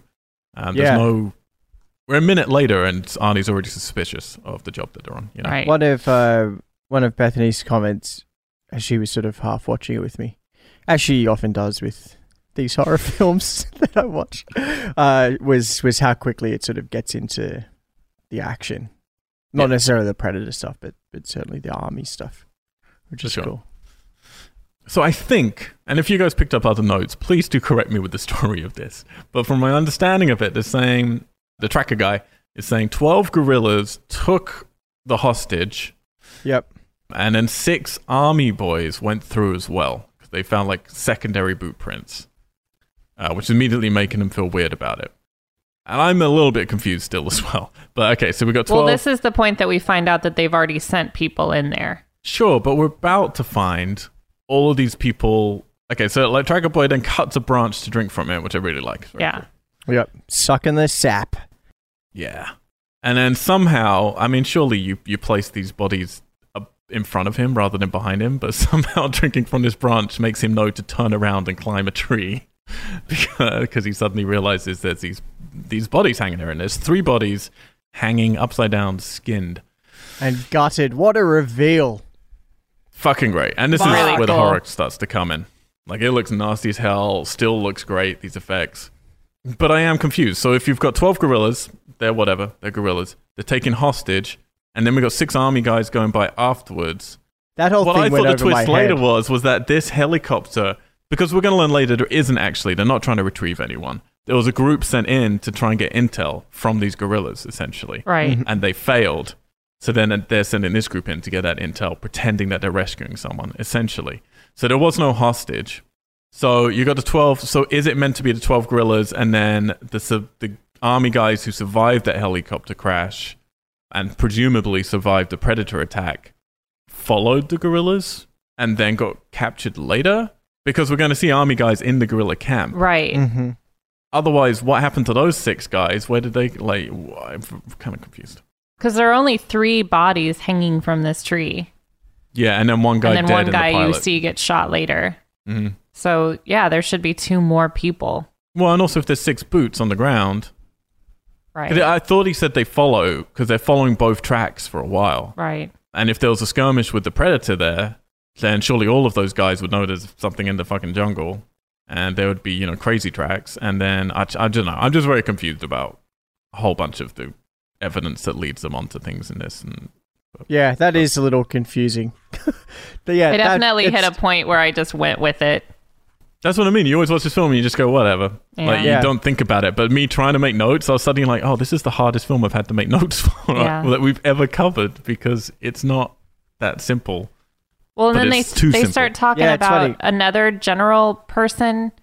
I can't remember his Mhm. name now, and I was like, "Who is this person that we're talking about?" Because then apparently both Arnie and Carl Weathers know who this guy is that they've sent in already. So then Yeah. the idea is Yep. that they're now searching for him, and Apparently. But then I think we learn later that, yeah, that it's not, right, that, that is true, but they were sent in just to get the intel. right. I don't know. Which means I don't know. So I don't understand. But the guerrillas were clearly there and you know kidnapped some people, and the Yeah. predator was there. But I don't know why the predator then wouldn't have done stuff with the guerrilla, and I don't know if there was two separate timelines why they would have left people at the chopper that was crashed, and then some got kidnapped by guerrilla, and then some got. I don't understand. Are you meant to think that the predator only attacks the strongest of the people? So in the Well, guerrilla he- army, he's already gotten. Oh, are they meant to be guerrilla people? No, they're not because they pick up their their dog tags, don't they? Yeah, because he it's said it's implied that he doesn't Predator doesn't attack the girl because she's unarmed, Right. but the Yeah. guerrillas would have been armed as Right. the other army dudes. So, yeah, I don't know. This bit for me, It's yeah, went over. It just went not, just kind of goes by unnoticed or not clear. Which wouldn't be know. so bad, but they talk about it. Like they really get into it. That's the Right. problem. It's like, okay, well, just don't say so much, and you're fine. You got a tracker boy. Guerrillas went that way. Let's just go that way. You know, it's just those extra army boots on the ground that confuse the crap out of me. hmm Yeah, But yeah. okay. For me, it was just like watching. It was like, oh, okay, they've found the bodies. There's still one person missing. They're gonna go to the camp and try and get him. Yeah. back. So, just to start off our predator kill count, I guess these three that have been skinned and gutted would be our first three predator kills. Ding, ding, ding. Yep. Yeah. But yeah, Always that, re- that it. reveal of those bodies is just It was really good. it's so cool. And like this the the look of them like it doesn't it doesn't feel dated or, or No, even cheesy. It just it's just really disturbing and graphic and Yeah. it's the Yeah. height. yeah, this film is at the height of practical effects. You know. Mm. before everything went digital. So yeah, Arnie. I love how Arnie catches that dog tags like a fucking champion. Yep. just gets them just like doof, midair. Uh, yeah, so this little and General Hopper is one of them. So it's going to call it Hopper's Chopper from now on. He knew these men; they were green, green berets and extra confusion. Mustache guys pretending he doesn't know why they were there. So Tracker Boy says they're firing in all directions, but he can't find any tracks for what they're firing at. Um, and then the other men's tracks disappeared, so they follow the hostage tracks. Jesse has a big old gun, which he brings out here, just starts showing it off. Yep. I mean, that guy can't not have a big fucking obnoxious gun. So no, Yeah. Has to. It represents his penis. Is what he would be thinking. for sure. So here's where we get our first pan to the dense jungle. Now, what was interesting, they said shooting on location, you think it would be great, but they said other than all the obvious problems, which were so many leeches and bugs Ugh. and all this stuff that happened to them on set. I mean, they're in real water all the time, so terrible things would happen. Ugh. But they said the bigger problem was when you're shooting it, jungle is too dense and it's not actually interesting. So they would have to cut back leaves and branches just to give depth. Otherwise, you actually had nothing to look at. Uh, so you couldn't create the tension. And they do it so great in this film. I feel when you're panning around and you're you're doing that thing you do in Blair Witch, you know, where you're like you're you're able to look at something for a long period of time and you're just staring at it to see if you can see something or not Yeah. Right. and you're just like, is there something there? But we get his heat vision for the first time. We're just under 20 minutes in, so it's not moving that slow for the Predator stuff. It just does a gradual reveal of him. I this love sound that. design, I fucking love it. so good, so It's good. so it's like underwater sort of. Yeah. Oh, I love the um yeah, how they pair sort of the rapidness of how much they bring in the sort of army gun battle action with the the slow reveal of the predator. Like it's it's such a cool cool kind of juxtaposition that he's sort of observing. And then to reveal it with the heat sensing the first way from his point of view is what a choice. Like it's such a great choice. I can't imagine the first time people would see this film. Like you'd be like, "What the what the fuck is happening here?" Yeah. I will say right now, a problem I have always had with the Predator films is this is a nightmare. Like, I don't care how big and how cool a hunter you are, you are falling over everything if you only see in heat vision. Like, there is no way you Oh, could traverse yeah. a jungle properly Well, that I kept And- questioning if that's how he sees all the time, or if that's something that he can turn on and off. Well, we'll get to it at the end because he takes it off and you see how he sees, That's true. which is even more impaired. But like these, they're seriously impaired race that couldn't even build the ships, no matter the contraptions they're using, and would never win in any battle. Like I, I always feel a little bit sorry for the Predator in these films because I'm like, yeah, but he's at a huge disadvantage because sure he can see heat signature, but he can see fuck all else. But it looks cool, so you know It does look you cool. go with it. What was it? I read somewhere what it was meant to be based on. Anyway, I'll find What it. the- Yeah. Okay. Love this shot of Arnie crawling all sexy like down the hill. Love it. I Uh, love them sl- I love sliding oh down my that god! leafy It hill. makes like literally no noise. I and was then like, they all do it. It's so good. you're going down a hill of brittle, dry leaves, and he's like, "It's so quiet."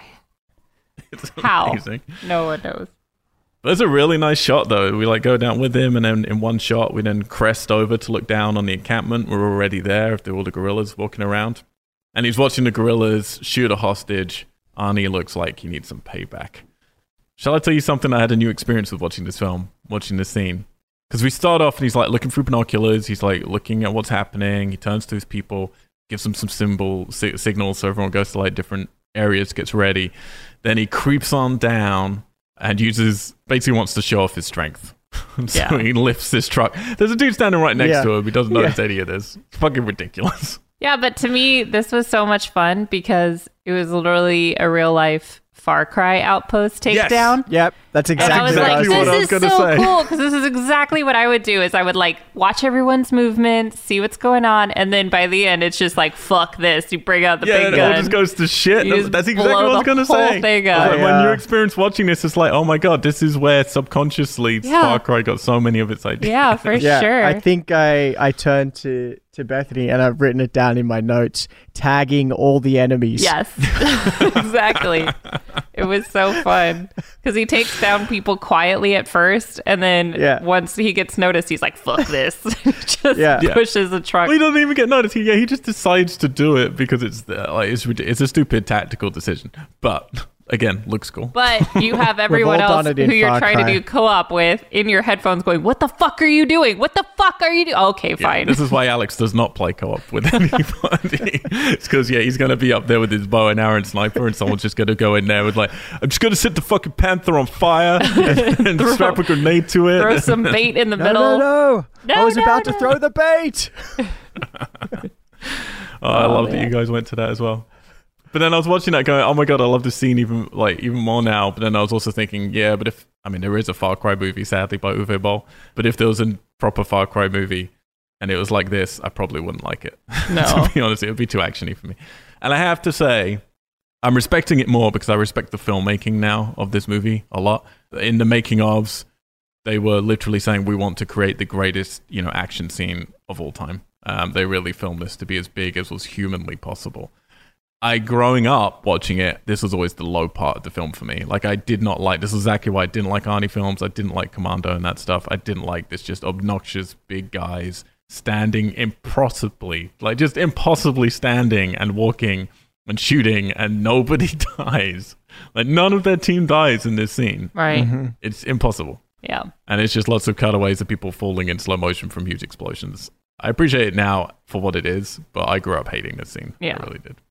If So there was a real uh, Far Cry movie, the scene of him in the binoculars would have been about two hours long. So just waiting. a real Far Cry movie would have been so fucking boring. So just to rewind about Predator's vision, apparently, I don't know if it's was based on this, but it's meant to be the same as how snakes detect their prey. Oh, all right. Vision. That makes sense. Huh. So they can't, that's why lucky they don't have legs because they'd fucking trip over everything. Yeah, that's true. So do you guys? Yeah, are you guys into the? And most people do. Most people love this action sequence. It- It's seen as a real classic. Yeah. How do you feel about it now? It's just crazy and over the top, and you're right. Like none of their men die, and they're just there's explosions left, right, and center, and they're blowing stuff up. It's it feels very 80s sort of uh, Rambo style action uh, action scene. But it's sort of like what Bethany was saying to me. I like that it that it comes so quickly into the film and it happens so quickly and it's still very much this yeah rambo commando actiony film feel with with the alien uh, with the predator sort of existing in the background as an observer still at this point i like that that is is hovering over this moment for us that that he's there and that it's observing this just sort of this senseless over the top destruction it's wild Yeah, this definitely had what all, like you were to say, Alex, what all action movies of this type had for me, especially growing up. This was the mo- these were the movies that my dad would watch, and it was the for in my house it was like you either watch this or you don't get to watch TV. So we would watch this, and it was like, okay, this to me is what army is, and it was it was fine for what it was. It was nothing notable in this scene. I definitely appreciate it now more with like I was saying the onset of gaming and appreciating yeah that that is literally what it's like to take down the outposts and stuff now in games. So that was really the only highlight of this scene for me. Otherwise it's just it's really ridiculous. I think my problem with it is that it's you know you need this scene to show how good his team are, so you But appreciate how good they are before they go up against the predator. They just blow no, but that's what I mean. But that's what I mean. But the problem is for me, it's so big that they seem it does come from a different movie. Like this is the only scene I know. Get to the chopper became a catchphrase, but it doesn't feel like one. You know, in the writing, this is the only scene where Arnie's like running around saying "stick around," knock knock. Yeah, his Yeah, liners that's are insane. Jesse's saying, I ain't got no time to bleed. Like, there's all these catchphrases in here. It's like, this is from a different Arnie movie. This Yeah. doesn't feel like it Mhm. belongs in this movie to me. And I would love that. It's shot well. Like, it's very competent. It's a lot of stupid fun. But I would love to scene so much more if it had continued with the Wiggly Wiggly Arnie and he had, like, seen everyone and then they had sort of silently taken out most of them. And then at the end, maybe there was a quick sort of firefight. But it's just so fucking big. Well, they're meant to be this it cohesive unit that's been doing this forever together, and like this is what they do. And again, there was there at the very beginning. There's this moment of miscommunication between all of them, where they're like, "What is he doing? What is he doing?" So you're not Yeah. seeing that camaraderie, like that unit feel of them. You're just seeing, yeah, big guys with big guns.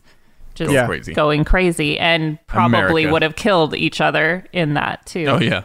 No, there's a Yeah, bit where I mean- Arnie's they literally just panning with Arnie like walking, and every now and then he just lifts like from the hip and just goes brr, Yeah. brr, brr, and you just cut to like three people dying each time. It's like there's no one even Well, and shooting they all look the same because even these people at this outpost are wearing exactly what they're wearing. And there's Yeah. no differentiating factors. And even as I was Yeah. watching it, I was like, how are these people not shooting each other or knowing Mm-hmm. before they shoot who's on whose team? Yeah, there was a bit where a guy comes around. I think when the helicopter's trying to to take off at first, and a g- Mhm. guy comes around from the side of the helicopter and gets shot. And I was like, "Oh my god, that was Billy! He just got killed." Yeah. And Mhm. it wasn't. It wasn't Billy. It was one That's of the guerrillas. That's exactly what I thought. Um, but you know, this Yeah. this I think scene really plays into sort of what you were talking about as well at the beginning, Al, of of the the side of the audience that is that looking for that macho testosterone fueled, Yeah. you know, just kind of chaos and yeah, guns and shooting and this Yeah, really you're almost tricking them to that. into the different film that this is. Yeah, Um, and this is the scene to kind of placate them, I Yeah. guess. So then they think, oh, we're going to get more of this, and they get something different from now on. Uh, yeah, if there was more of this, I'd be disappointed. But I can handle one scene of it. and then I guess it also highlights, yeah, like I think you you just said, Katie, like it, it plays into the gives them that sense of being indestructible, Right. Um, Yeah, but I think that's a negative thing. Like, you want to feel like you worry for these people, you know? But I guess it does then show how cool the Predator is that it can take them out so easily. mhm. considering they're indestructible, considering they have the cheat codes for the game. So this is where we learned that the mustache guy is actually looking for intel, and he's just you know all getting all sexy about it, rubbing papers all over his body, while Arnie looks at him disgusted, and he's all angry for him setting them up. The Hopper Chopper was a previous team that was actually sent in, and this is where we're learning all that stuff that we said before. And then this is also where we run into a preposterously hot girl who gets a punch snooze from one of the guys. I just, I, I think. I freaking Huh? love that you just put a hat on a girl and she's Yeah. unattractive. But then later on, put her in a white tank top and take the hat off and she's sexy. oh yeah. It's just what? Well, Yeah, so they're learning here as well from maps that there are guerrillas a mile away, so they're presuming they're coming in because, you know, I mean, again, Far Cry. Once they call in for help, Yeah. get the fuck out. Yeah. Yeah. You got to go hide again. They didn't disable the alarms. They, They uh, didn't. you know, Stupid. Yeah. Rookie mistake, Arnie. Tell you what. So they have to run, and the only way out is apparently a valley to the east, which which is set up here as a tough valley anyway, even without a predator. Right. He's like, oh, I would, and I rewound this bit ten times. I could not hear what Tracker Boy was saying. It's like, I wouldn't wish this valley on. I was like Arnie's- on person I don't like. yeah, it's not insert name here. yeah. Anyway, so they're gonna head him through this tough valley. Very, very lots of weird blink and you miss it exposition, but we're through that now because now we're into really what the the rest of the movie is, which is they got to get out. Yeah. And then the chopper is like they're not going to get a pickup chopper at this location so they got to get somewhere where it can come to them. And predator boy is watching. So we establish here yeah some spanish dialogue. There's only a couple of them who are speaking spanish with the girl. And that the predator is beginning to put together these speech patterns. So it's listening to them.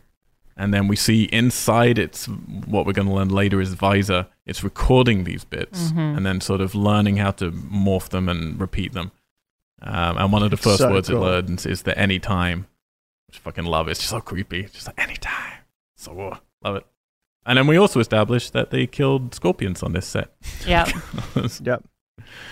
Uh, one of the guys uh, saves Carl Weathers from a scorpion by stabbing it, and then a predator comes down, and we get something that I remember vividly as a poster, which is the predator's heat vision hand. We get a reveal of its hand, so we get to see these talons, but it's through heat vision. So again, it's like you're seeing it, but you're not seeing it yet. mm-hmm. And I then we love get this scorpion on it, which it looks fucking awesome. Yeah. It Yeah. looks so cool.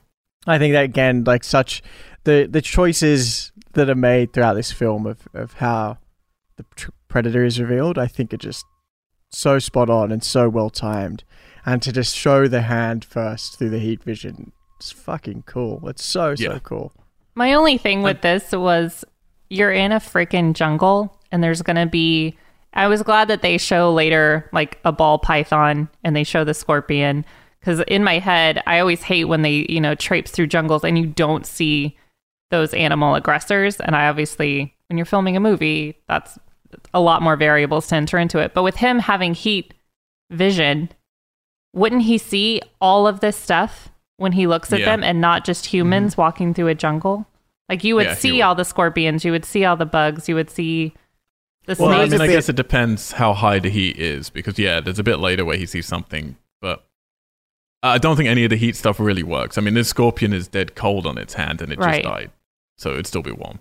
right. So I think they're just doing it where they need to for it to look good. you I realize. But some animals would be less hot than humans. We do have particularly high temperature, so I don't know. I don't know. It's interesting. I mean, obviously, I realize there are cold blooded animals, but then, so is the predator susceptible to those?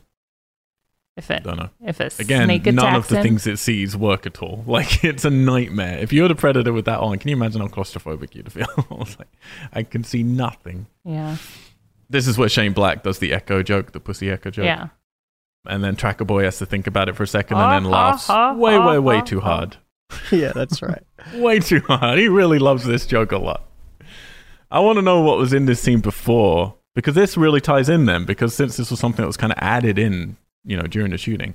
I'd like to know, you know, what they're originally going to do because this laugh is going to come back later because the predator is recording his laugh. yeah. But all they have to do is say, "You need something needs to happen here that makes him laugh."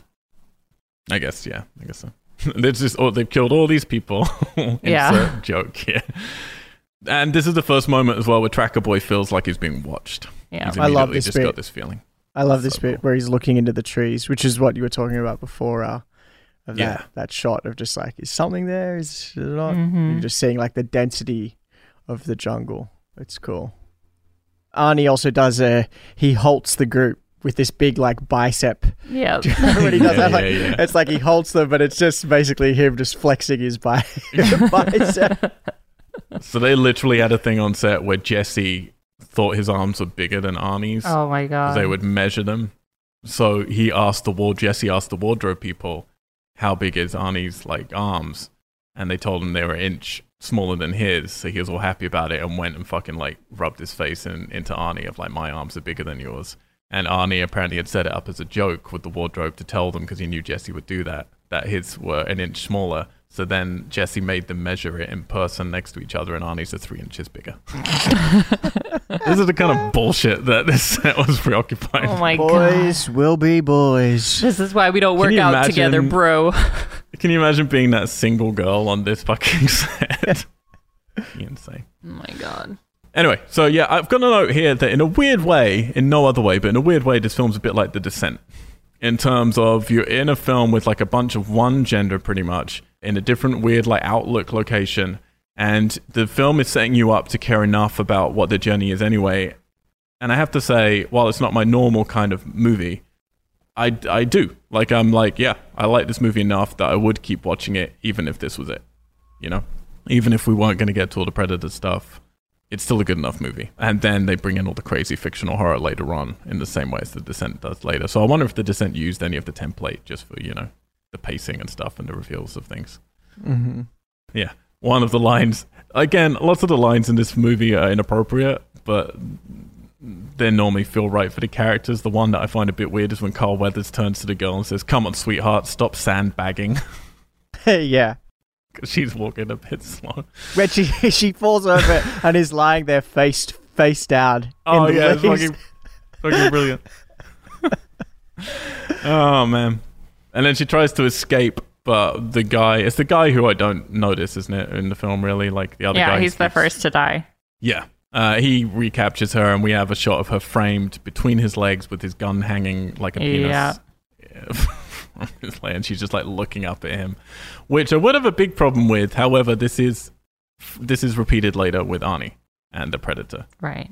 so there, there is a ho- I think there's a point to it in what is trying to what the director is trying to say between the relationships of characters in this film. But there you go. So Hunter Boy Billy, he's spooked. So everyone stops. I do like how everyone respects each other in this team though. Like nowadays I feel you'd see like something like this and everyone would be like, What the fuck is wrong with you? Oh, there's nothing there, Billy, don't be stupid, you know? Like there's a denial thing that we like to do now in horror Mhm. films. But in this, I have more tension because it's like, oh no, everyone's taking him seriously. Everyone respects him. If he's worried, we should be worried. Mm-hmm. Mm-hmm. Um, and I like that. And he's just standing there, just staring off into the jungle, fiddling with his talisman. Do you know how you know he's wise? yeah, yeah. And then Arnie comes to stare with him. And this is just great tension building, just letting us stare into these jungles, just trying to find a creature. And then we get a shot from its PV, POV, so we know it's there. But is it there in the frame? And it's easy to forget at the point when you first see this film, you don't know that it's got a cloaking device. Yeah. So you don't know what you're looking for, and you don't know if you're actually just going to see it or what.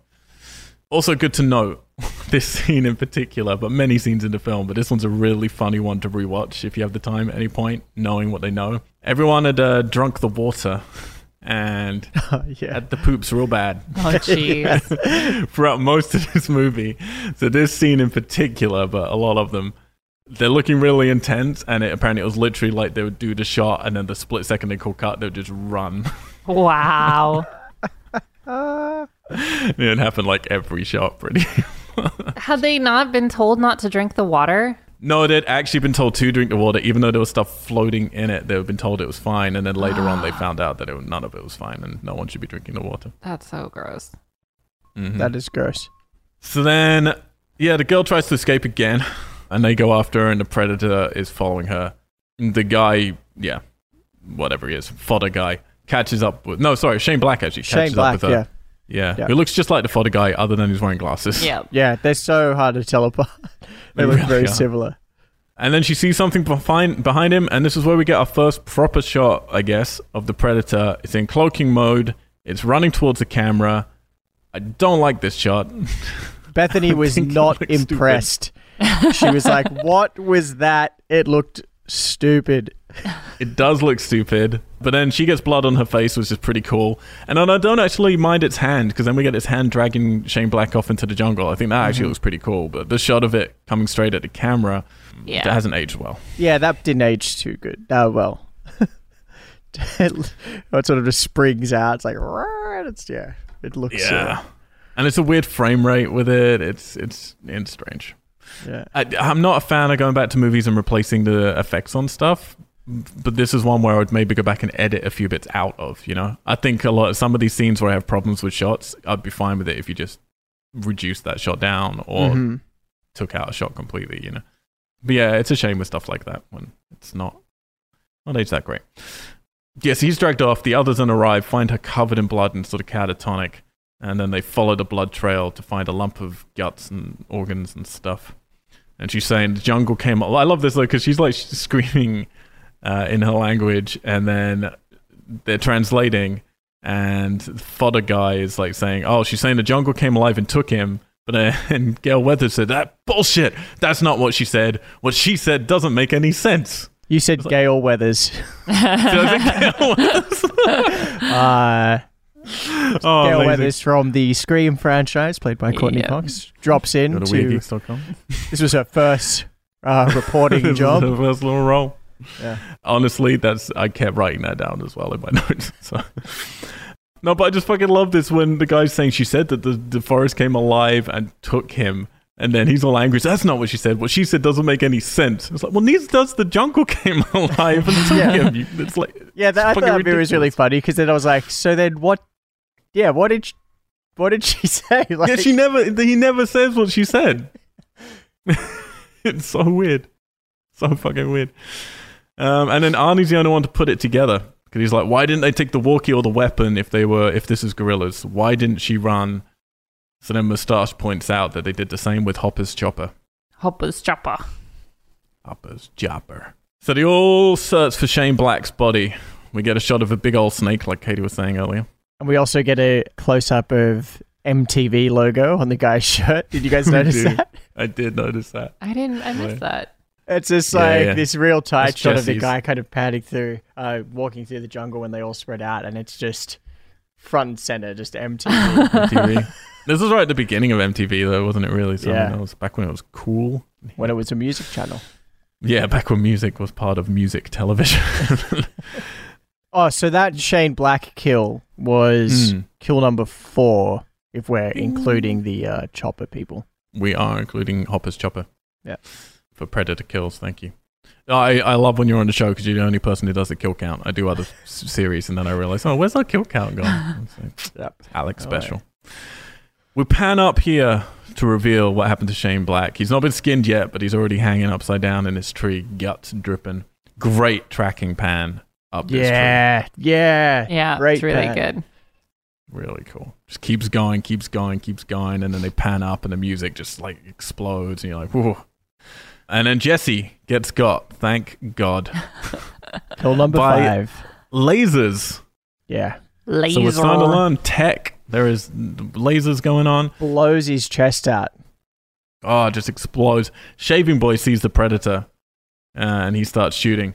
Can I So just say shooting. that uh, Mac's reaction and reaction sort of That's after Shaver Boy? this, yep, Shaver Boy, makes me believe that him and Jesse Ventura were lovers. That's true. He's He is very passionate. He reacts Yeah, like he's true. lost a lover. And the way He that he like explodes and fires into the forest, and then later on goes to see the body and look at his face, Yeah. and then Oh, does yeah. this like monologue into the night, which we'll oh, get to. Oh yes, he does. We will they get were to that. totally having a little tryst for sure. For sure. Hey, man, they're just army bros. It's that dark man. chocolate, Exactly. baby. Army bros. oh, man. Yeah, and then they all just they all he starts shooting into the trees, and then everyone comes up start sh- behind him without validation and just starts Yeah. shooting into the trees. And when they're trying to be like quiet, Fucking like, uh, idiots. people are getting shouted at for like letting mud slide down Yeah. the hill. Yeah. They even like let off the grenade launcher and everything. yeah. Yeah, This scene goes on way too long. Yeah. It's way too long of them shooting. But we do get to see some green blood, so we see the predator's blood here, which is a mixture. They made it on set. I read this. Do you read this? I read this. Yeah. It's a mixture of day glow sticks and uh, KY jelly. Mm-hmm.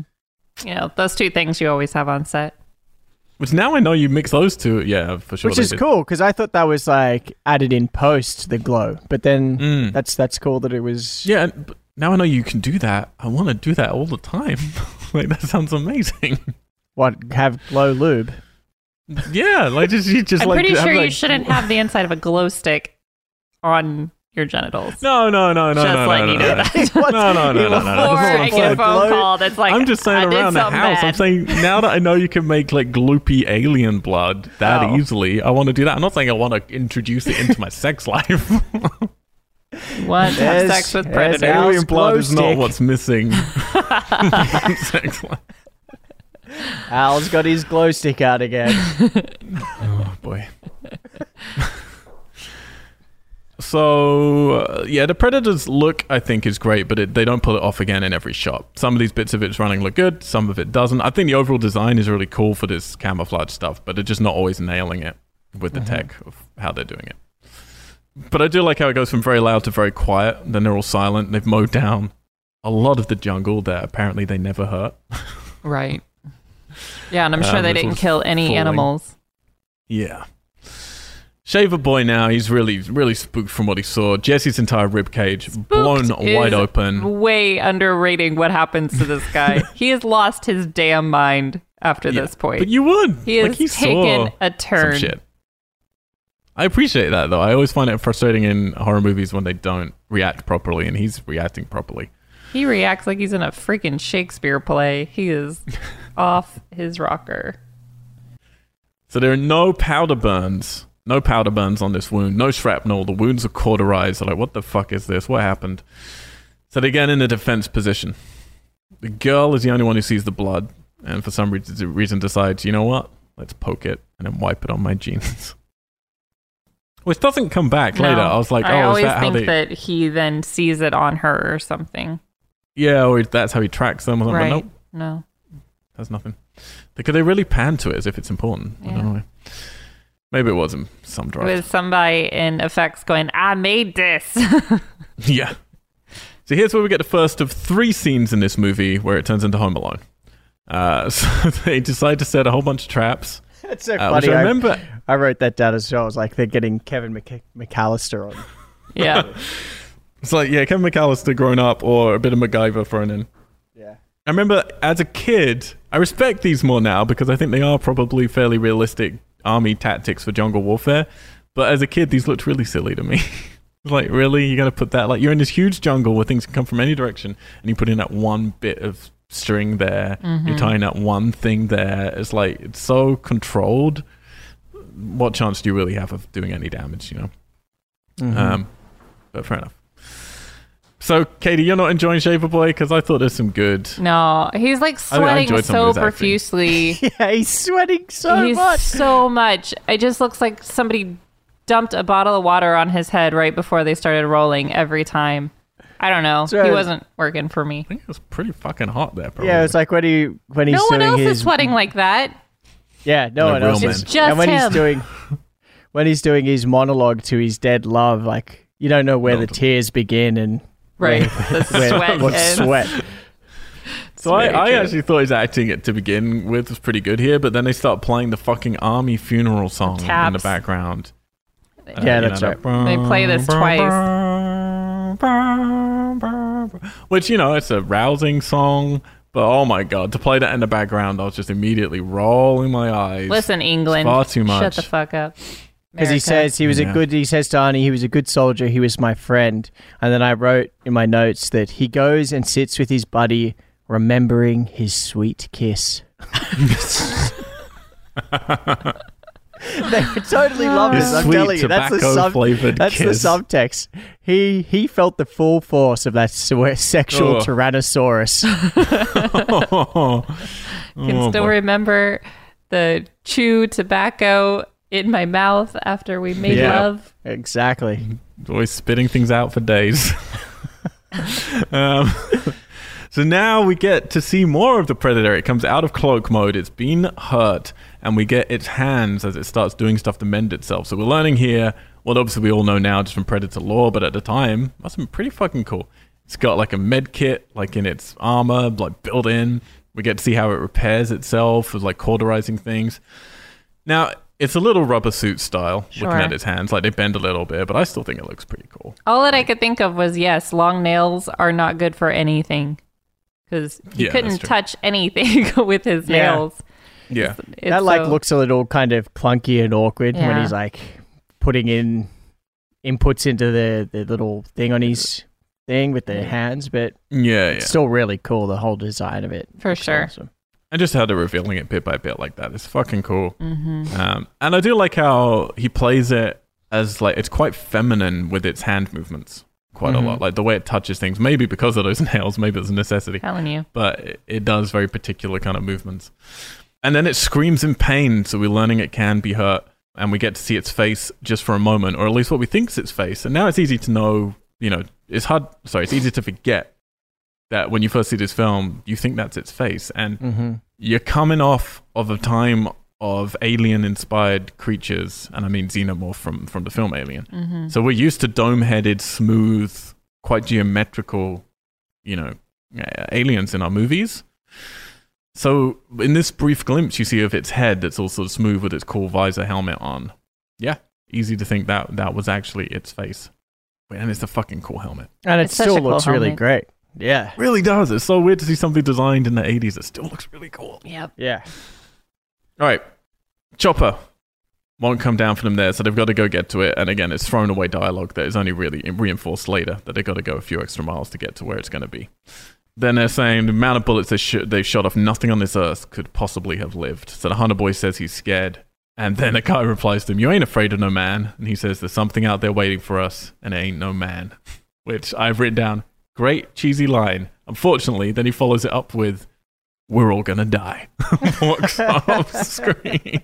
I think Billy's the best. He's so good. He's fucking great, but I'm getting to this point in this movie. I'm like 75% of the time, this film's nailing it, but then it just keeps throwing in like an extra cheesy moment every now and then, or the army music in the background, or just these little Mhm. things where you're like, okay, like there's still like that 80s action cheese going on in Yeah. here. For sure. Which again, I feel with just a little bit of editing, it's not even reshooting stuff, it's just a little bit of editing. You could get rid of some of that cheese. Mm-hmm. So we're back with Shaver Man, and this is that moment talking to himself.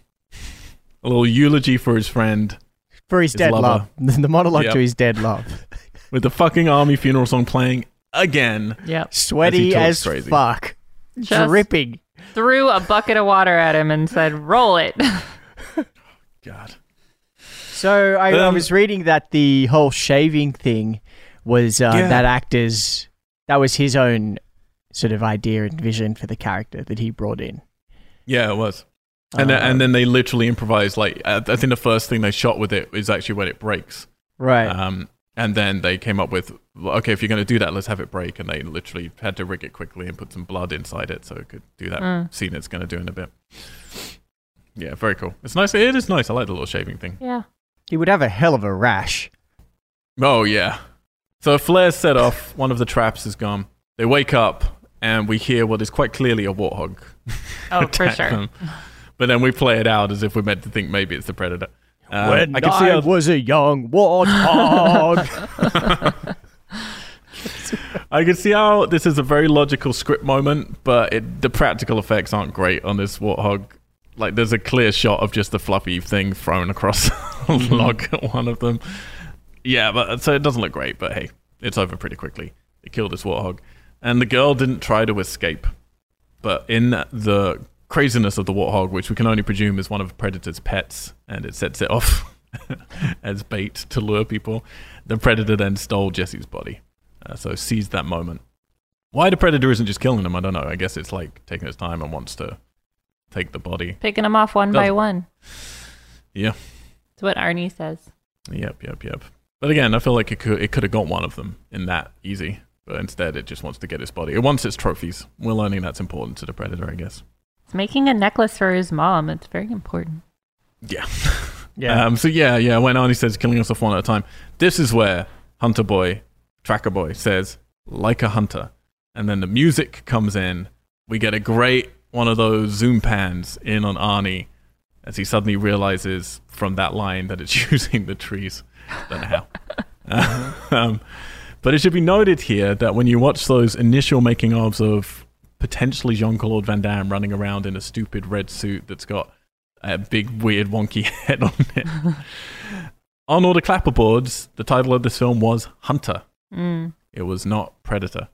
So I think that's why this moment is made quite a big deal of when he says like a hunter, and then he goes da da Right. da da da da da, and we pan in on Arnie's face. You know, Yeah. So, so I was reading, and again, this could be something that has just become an embellished urban legend because I haven't watched any of the behind the scenes yet. But that they had tried to suit up a monkey in the red suit to Oh swing through God. the trees, but Yeah, that I it believe kept, this is true. that it kept removing the suit. yeah, yeah. They gave up on that pretty quick. There is one bit though where it does like jump through the trees, and I don't know how they did that shot actually. Mm. That was the those days. only day The monkey would cooperate. The the monkey monkey did what would it did. cooperate. I mean, possibly. Who knows? But no, yeah, I do believe that was true that they did try to do that because you're gonna have access to that in the jungle. I'm sure there's a handler out there who's like, "Yeah, I'll just bring along a monkey, put a suit on it." The, Turns out- the monkey just didn't want to work on a non-union project. The conditions were True. appalling. It was just like, He's like, "Fuck I this." saw what Only you guys one did to woman on that this set." scorpion. I'm out. Uh, turns out the girl speaks English, so you know. That's right. she could have clarified what she said when she Yeah. said the jungle Yeah. came alive. I just wanted and they someone to were say, arguing. "Well, what did you say before?" I was giving you the recipe to tasty food. What she says it's like a chameleon, and it changes and uses the jungle. So Arnie cuts her free, and then she says it also it bleeds, and he just immediately, without even going, "Oh, really?" just turns to go, "If it bleeds, we can kill it," yeah. and then walks off. no mention of like, why didn't you fucking tell us this before? Yeah, I've written down here in my notes. I wrote, I love these close-ups. I think I noticed a lot, and Bethany actually mentioned it right at the start. Is there's a lot of like close-ups on all the actors when they're sort of engaging in dialogue, and I really liked it. I really liked that it that it's like there's moments when it sort of shows you the scope and the density of the jungle, but then there's a lot of moments where it's just right in on people's faces. Yeah. I mean, again, this guy John McTiernan, he's a serious director. Like he's a proper director with a pro working with a mm-hmm. proper DP, and I mean, there's stuff where John's talking in some of the uh, bits extras where he, he when he went to school, film school. I can't remember it was who was teaching him. It was some kind of impressive, and he would be given films that he had to dissect, you know, and pull apart.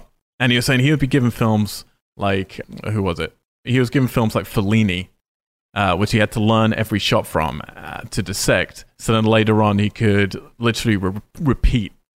You know, like his teacher would then go, "Okay, in this scene, exactly what shots you use," and he'd have to learn, remember the entire film without wow. looking at notes or anything, be able to say every single shot that's in that scene. Mm-hmm. That's how intense he was, and he and he looked at it like, you know, yeah, if you're going to be a great any type of artist, you've really got to learn absolutely every aspect of your trade. Mm-hmm. And he doesn't use storyboards because he knows every single shot in every scene of his movie. But it, they create storyboards, obviously, to communicate to the rest of the crew. He just doesn't need any of it. So he's a serious director. He knows It's what he's amazing. doing. And I do think it's a, you can really tell it in this movie. This movie could easily have been a disposable thing, but there's maybe not a Ridley Scott level from you know First Alien, but there is a level of pedigree here uh, Mhm. behind the camera.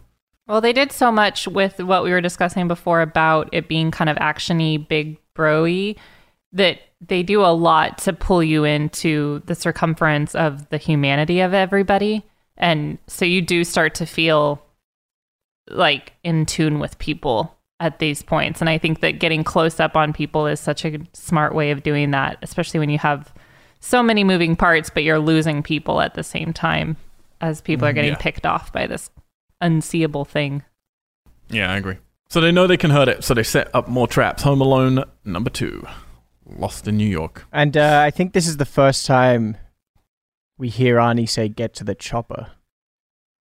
The first "get to the he chopper." says Uh, it 'cause I've- in I think he says it in a sentence where he's like our main thing is we got to get to the chopper or something. Yeah, yeah, it's so not a I've full got, I've got a couple of them noted down. Yeah. This isn't his full on No, this isn't the real one. no. This isn't the real one. So yeah, they know it comes from the trees now, so they're setting up traps more to do with that, proving these men are very muscular again as we get lots of pans past their bodies. Yeah, so I've written down like so far how I'm feeling about this movie, looking at it objectively, you know, without the heritage. This is a great fun film that's got some fantastic moments and some cheesy moments. That's Sure. kind of where I'm at right now. It's fair. We're an hour in, however, and we still got 45 minutes to go. We're about two hours into this podcast, however, so we're gonna we're gonna quicken the pace a little bit for everyone. So then they wait. Shaving boy. This is the scene where he breaks that shaver on his on his skin while they're waiting with the tension. Love it. Then the girl starts talking out of nowhere. stuff that could have been very useful a while ago about how this stuff happens quite a bit. We're getting the only lore we're going to get here to do with the predator. We get nothing else other than we know it's I'd space. completely forgotten that this existed in the film. So she's going to say it happens in these jungles in the hottest years.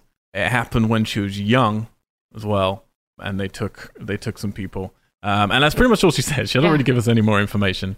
Mm. No one questions her. so like, well, maybe do you have any like more hints from the lore of your people? Like nothing. Right. But yeah, comes to these jungles in the hottest years to hunt. So then, mustache guy, uh, what's his name? Gale Weathers is what I'm calling him now.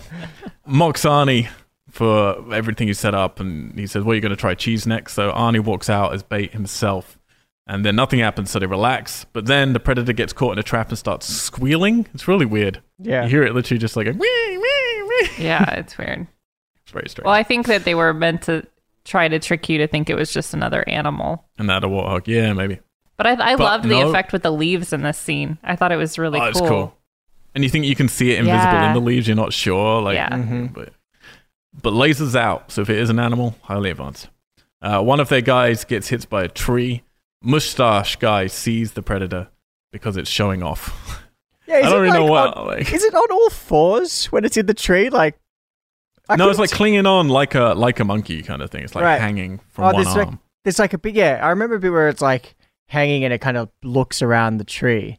But there was Mm. another bit where it was in its cloaking thing.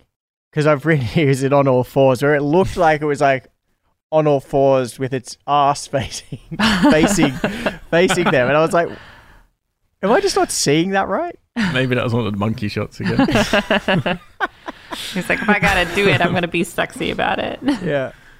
yeah, it goes from invisible to not invisible, back to invisible. Our first peek at a full body predator. He gets to see it as well. It seems to be it's short circuiting a bit, but I don't Mhm. really know why, other than technology. And technology sucks, even on alien planets, apparently. Um, otherwise, it's just showing off, and that's stupid. But it looks cool. We get to see the predator. This is where uh, this is where we get yeah throwaway get to the chopper line for sure. Yep. hmm Yeah. And then Shaver Boy just goes mental and starts running after the predator with Mustache Boy Gale Weathers running after him. Uh, Shaver Boy's just lost it, Yeah. completely lost it. And then Mustache well, Mustache he Boy lost starts his love, hearing. didn't he? He lost his He love. Yeah. did. I mean, if you lose your love, You lose your with mind. tobacco love, you're gonna. Yeah. Mustache Boy starts hearing human voice whispering, which I really love, and I wish they did more of uh, in this film. Maybe Yeah. when we get to the sequels. So he starts getting those repeated lines like the turn around, over here. It's really cool. And he Mhm. starts following it, and you're like, oh, we're in proper horror territory here. hmm And it's a double bluff because the over here really was Shaver Boy, whereas the turn around maybe was the Predator. I'm not sure. Like, I think so. Yeah, because I don't feel like Bill or what's his name. I have it down as his actual name, so that doesn't work. Shaver guy. Shaver guy. As he, because before he's told Carl Weathers that he will like gut him and leave him there if he makes another noise. yeah, so yeah, I yeah. feel if he was trying to hunt something and he sees Carl Weathers coming into his eye line, he's like, "Oh, I'll just leave him out there because he can bait Leave him it." as bait. That's true. I would have thought that would be more his personality. So I assumed that it was the predator, But then again, it's also weird because then they like hunker down right?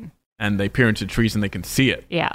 But the predator doesn't do anything. So it's like, is a predator letting them see it? Like, again, in cloaked? hmm Or is it looking for them? I'm not sure. yeah, I don't know. But it's cool. I like this scene a lot. I like that they're just, we, they're getting to stare at it and we get to stare at it. Yeah. using that. Uh, they have all, also in the making of all the different versions of the cloaking device that they tried out, which is really interesting to see the different ways. That was a good jaw click. Oh, sorry. I don't know anymore what is audible outside of my head. that is for the whole world to hear. Sorry. TMJ, it's a real thing, people. Yeah. Yeah, so Shaver Boy then they split up. Uh, Shaver Boy starts crawling, and then we get three red dots here on him, and we're gonna learn some more stuff the Predator can do. His head explodes, blood all over the fucking camera lens. Yeah. Very nice. Yeah, that was insane. Just having that little moment where he looks up and then Just- gone. I love that it goes just floods the camera in blood. It's If really you see a red spot on your arm, though, isn't your first inclination as an army person to remove your arm from Yeah, its just line move quick, quick, quick. instead of being like, "Let me put my face there"? I Yeah. just It was really weird to me. I do like that it's a, a three point Yeah. uh, laser though. That looks really cool. It's I'm gonna have questions cool. about this later though, so we'll return to this briefly in a minute. But we pan back to the predator as mustache guy sees it, and then his eyes glow, which I do not like. I do not like these little No. sort of Yeah. eyes for no reason. But it fucking takes his arm off. Yep. and then it runs at him in this really weird sort of ethereal way. And then we get introduced to the two predator blades, and it just skewers him and lifts him up into the air. Very cool. Mm-hmm. Yeah, and I love at this point. I think it's the first time we really see the size of the predator because we've got all these big, buff, muscly dudes, but then you see Carl uh, Gale Weathers look look much much smaller when he gets clawed and lifted up. Yeah. Right. This is Um, what you're really appreciating. Yeah, this is a serious fucking beast. Like, this is bigger than Jason. Yeah. So that's uh, Mac was kill six. Carl Weathers is kill seven. Bing, bing. Meanwhile, improbably hot girl, tracker boy, Arnie, and the wounded one are crossing a log. But tracker boy's had enough. He's jealous everyone else has been topless and he hasn't, so he takes Mhm. off his top. It for no throws his gun down. Throws pulls his gun away. giant Yeah. fuck off knife out. scars his body with the blade because you know he's mental. I don't know what this is. This could be such a cool I thing. know. I don't. They didn't do then- anything with it. Nothing happens because we cut back to Arnie. The girl takes Arnie's weapon as they're clambering through the jungle. The predator comes face to face with Tracker Boy, and all we do is hear him scream. Yeah. That's it. Yeah. And we don't. No action scene. At first, you don't know that he's maybe screaming from like attacking this other thing. It doesn't Oh, really? necessarily sound like screaming in pain. So it's very confusing because it could have Mm. just been, you know, a battle cry or something as he goes running into the woods. Yeah, Right. So right. it was really Yeah, I guess so. confusing. But then Maybe you're just still living out there somewhere. assuming, yeah, it's day. possible. I wrote that it was six. like like a good sort of RPG or even like a Far Cry challenge where it's like kill predator with only a knife. He enters into beast mode. yeah, Level. exactly. I just I wanted what I want to see is obviously we know now the lore you know with Predator he'll fight you on your terms. So him throwing away his gun and stuff Right. uh, makes sense for his character because he's the kind of character that might want to yeah like go mano a mano Right. kind of with it as a tracker on a tracker kind of thing, uh, hunter to hunter. But so th- I felt in my brain I was like oh this is where they learn that Mhm. because it makes sense. He's the character to introduce that to the story, but nope, just screams. But then suddenly it teleports and yeah, it's with because Arnie. because there's a bit where where they said earlier where it's like it doesn't kill it didn't kill the girl because she was unarmed. Sure. So if they had ditched all their weapons, would it have stopped going after them? It wouldn't go after them with its guns. No, It would It just would go after them blade. with its body Right, it mass. would use okay, the twin whatever. blade. Yeah, Right. Okay. Oh, yeah. but it and then fights you on it- its own ter- on your terms, basically. That's right. which I It because that yeah because that happens at the end. Yeah. Cool. Okay. So I mean, because this is the thing, he's like passed his gun to the wounded guy, so it's suddenly there and kills the wounded guy because it's holding the gun. So it's like, well, mm-hmm. you've got a gun, fair game. Arnie fires at it, it shoots Arnie. Now I'm gonna, I'm just gonna say this to you guys: when you're watching this for the first time, what if Arnie died here, and the rest of the movie is just the girl left because she's the one who runs away? Oh, I that'd be mm. cool. That would have been great. And then the end of this movie is the same stuff that's gonna happen, but it's like Tomb Raider. Yeah. It's Yeah. Lara The Croft very versus the first Predator. Lara Croft. That would have been Because cool. so far, here's the thing: this girl, yeah. improbably pretty, but let's be honest, all these guys, that's not how all the army guys look in No. the. They're impossibly huge and you know, like good-looking guys. So let's give it that.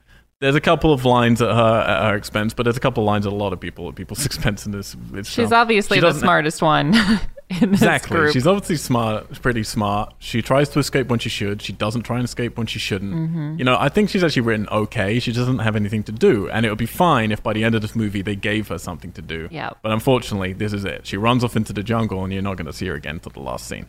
Uh, so, like, it does feel almost like a missed opportunity. Obviously, it would change what is a legendary rest of the movie, which is Arnie's, you know, mano a mano with the Predator. But this is the first time watching it. I was like, well, fucking, like, how cool would it be if Arnie's Mhm. just dead in that scene? That's you would very never true. expect that. That would have been great. And then you pass the torch to her. But no. Arnie crawls away gunless. Uh, falls down a mudslide. I love this. I love his face here. He's like, Yeah. oh You- shit. you get some good Arnie expressions in this Yeah. moment. Fucking great. He's clearly then they have a POV shot. He's clearly about to fall down onto the rocks and die, but somehow in the wide he's landing in water. Very grainy that wide shot. They didn't rescue that one. Yeah. Yeah. And it's obviously not him that's Yeah. falling. yeah. Someone very small. Oh yeah. Then he goes over a waterfall, also again not him, and washes up on a muddy shore. And this is like I mean, great shots in the water where they're just fucking doing it. Like the camera's like under the water and above the water, and they're just in Mhm. it, getting covered in leeches, Ugh. shooting Yeah. stuff. You would never do this now. Like it wouldn't happen. This is really a film of its time. Arnie pulls himself onto the muddy bank and then sploosh. Amazing shot Of his face as in the mud. predator. Yeah. and, and the predator drops behind him. I know, but you can see him as he's about to put his face in the mud. He goes, and his cheeks are all puffed out, and then he just bleh, right in the mud face first. It's I was like, oh man, So I just loved like I just loved the sploosh behind and then Yeah. the predators walking through water. It's fucking cool. it's very Um, cool. And then Arnie backs up now covered in mud. And the cloaking device of the predator is fucked in the waters and it's coming out and we get to see its dreadlocks kind of popping out of the Yeah. water first. Mhm. And it seems to look at him for a second but doesn't see him as it comes out. And this is really like where oh okay, they're really gonna show all of the predator. We're gonna get to see it fully just walking around. And it looks fucking cool. It looked cool in daylight. It looks spectacular at nighttime, covered in liquid. Because you know wetness always makes every creature look better. And then we see its heat vision, and we notice that it can't see him anymore uh, because of the mud. Great shot here, though, as it yeah, it, like it sees a possum, whatever, and shoots at it. right? And we get a shot of Sparks hitting Arnie. I always loved this shot. Yeah, it's Yeah, like him cool. just Me there, too. like Sparks bouncing off. And I, did, I only noticed this time it's got a human spine just hanging from its back. I was wondering that. I couldn't tell if that was meant to be part of him, and then I realized, that's yeah, it looks just like another trophy. just a trophy just hanging on his back. That's really cool. At this point, Bethany was like, "That would not be possible." Rubbing mud, the, it would it would still pick up the heat through the mud. Why is that? That wouldn't be possible. And I'm like, uh it is possible. And then I was reading that MythBusters, the show, proved that uh, proved that although initially uh, it, you may not sense the heat, and the, the the the mud on your body would eventually warm to your body temperature, and you wouldn't be you wouldn't be uh, cloaked by it. So he might be fine here, but by the time it's dried, Mm-hmm. wouldn't help. Okay. Yep. I mean, it's improbable how much he gets covered in mud anyway, just by turning over in the mud, but Yeah. whatever. Got to give it to the film. The physicality that I've forgotten his name now. What's his name? Hang on. Uh, Kevin That something. Kevin Peter Hall. Kevin Peter Hall gives to the Predator is incredible. I love the physicality of the Predator so so so much. Yeah, it's really great. So do I. There's only there was only one bit that of his movement that I I didn't necessarily like. I mean, I guess, I guess I liked a little less was when he's sort of like hopping across the rocks in the river. There's like a bit where the predator's Sure. like boom, boom, and he's like doing Yeah, this yeah, sort of like skip, and it was just a little bit too. I don't know, but I don't know. This yeah, that was the only part for me where I was like, it just looked a little too sort of buoyant. But then I guess he I is think- because he's jumping through the trees and he's like, Yeah, How's he was that probably kind of- worried. I mean, I agree. I know the shot you're talking about. I think he's worried about falling in. But I, yeah, when he's walking around and all this stuff, it's like there's a movement to him which I love because he's so big and so imposing and scary. But because it's played by not a big macho guy, there is a sensitivity to his movements and a femininity Yeah. to it that I Mhm. love. So it doesn't. It's a really good juxtaposition to all the masculinity we've had so far. yeah, and it, it always So- plays like because every time I see Predator on his own, I always think he's much smaller, and then when you see him like paired next to someone, then it's massive, and I love, I love that surprise every time of just kind of forgetting about it and then seeing it. It's like, oh fuck, like the Predator's huge. Oh shit, he's huge. yeah. So Arnold looks down at himself in the mud, somehow figures that out. he like says out loud, so we know he couldn't see me. like and I remember that's the line on my VHS copy when adverts would come in. I remember it very well. it would just fade out and go, he couldn't see me, then fade out.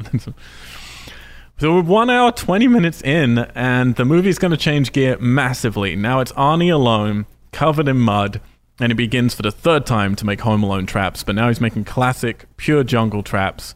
The predator is up in a tree ripping out a person's spine, Oh, cleaning that the bit skull, is admiring. It was so cool. cool. So cool.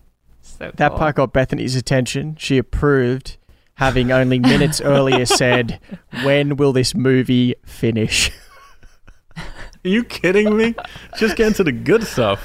I know, I know, but she approved of that. Of just she, yeah, really got her attention when he like ripped it out and does that big like "Roar!" in Yeah. the trees. Has she, has So she seen this before? No, she hadn't. Okay.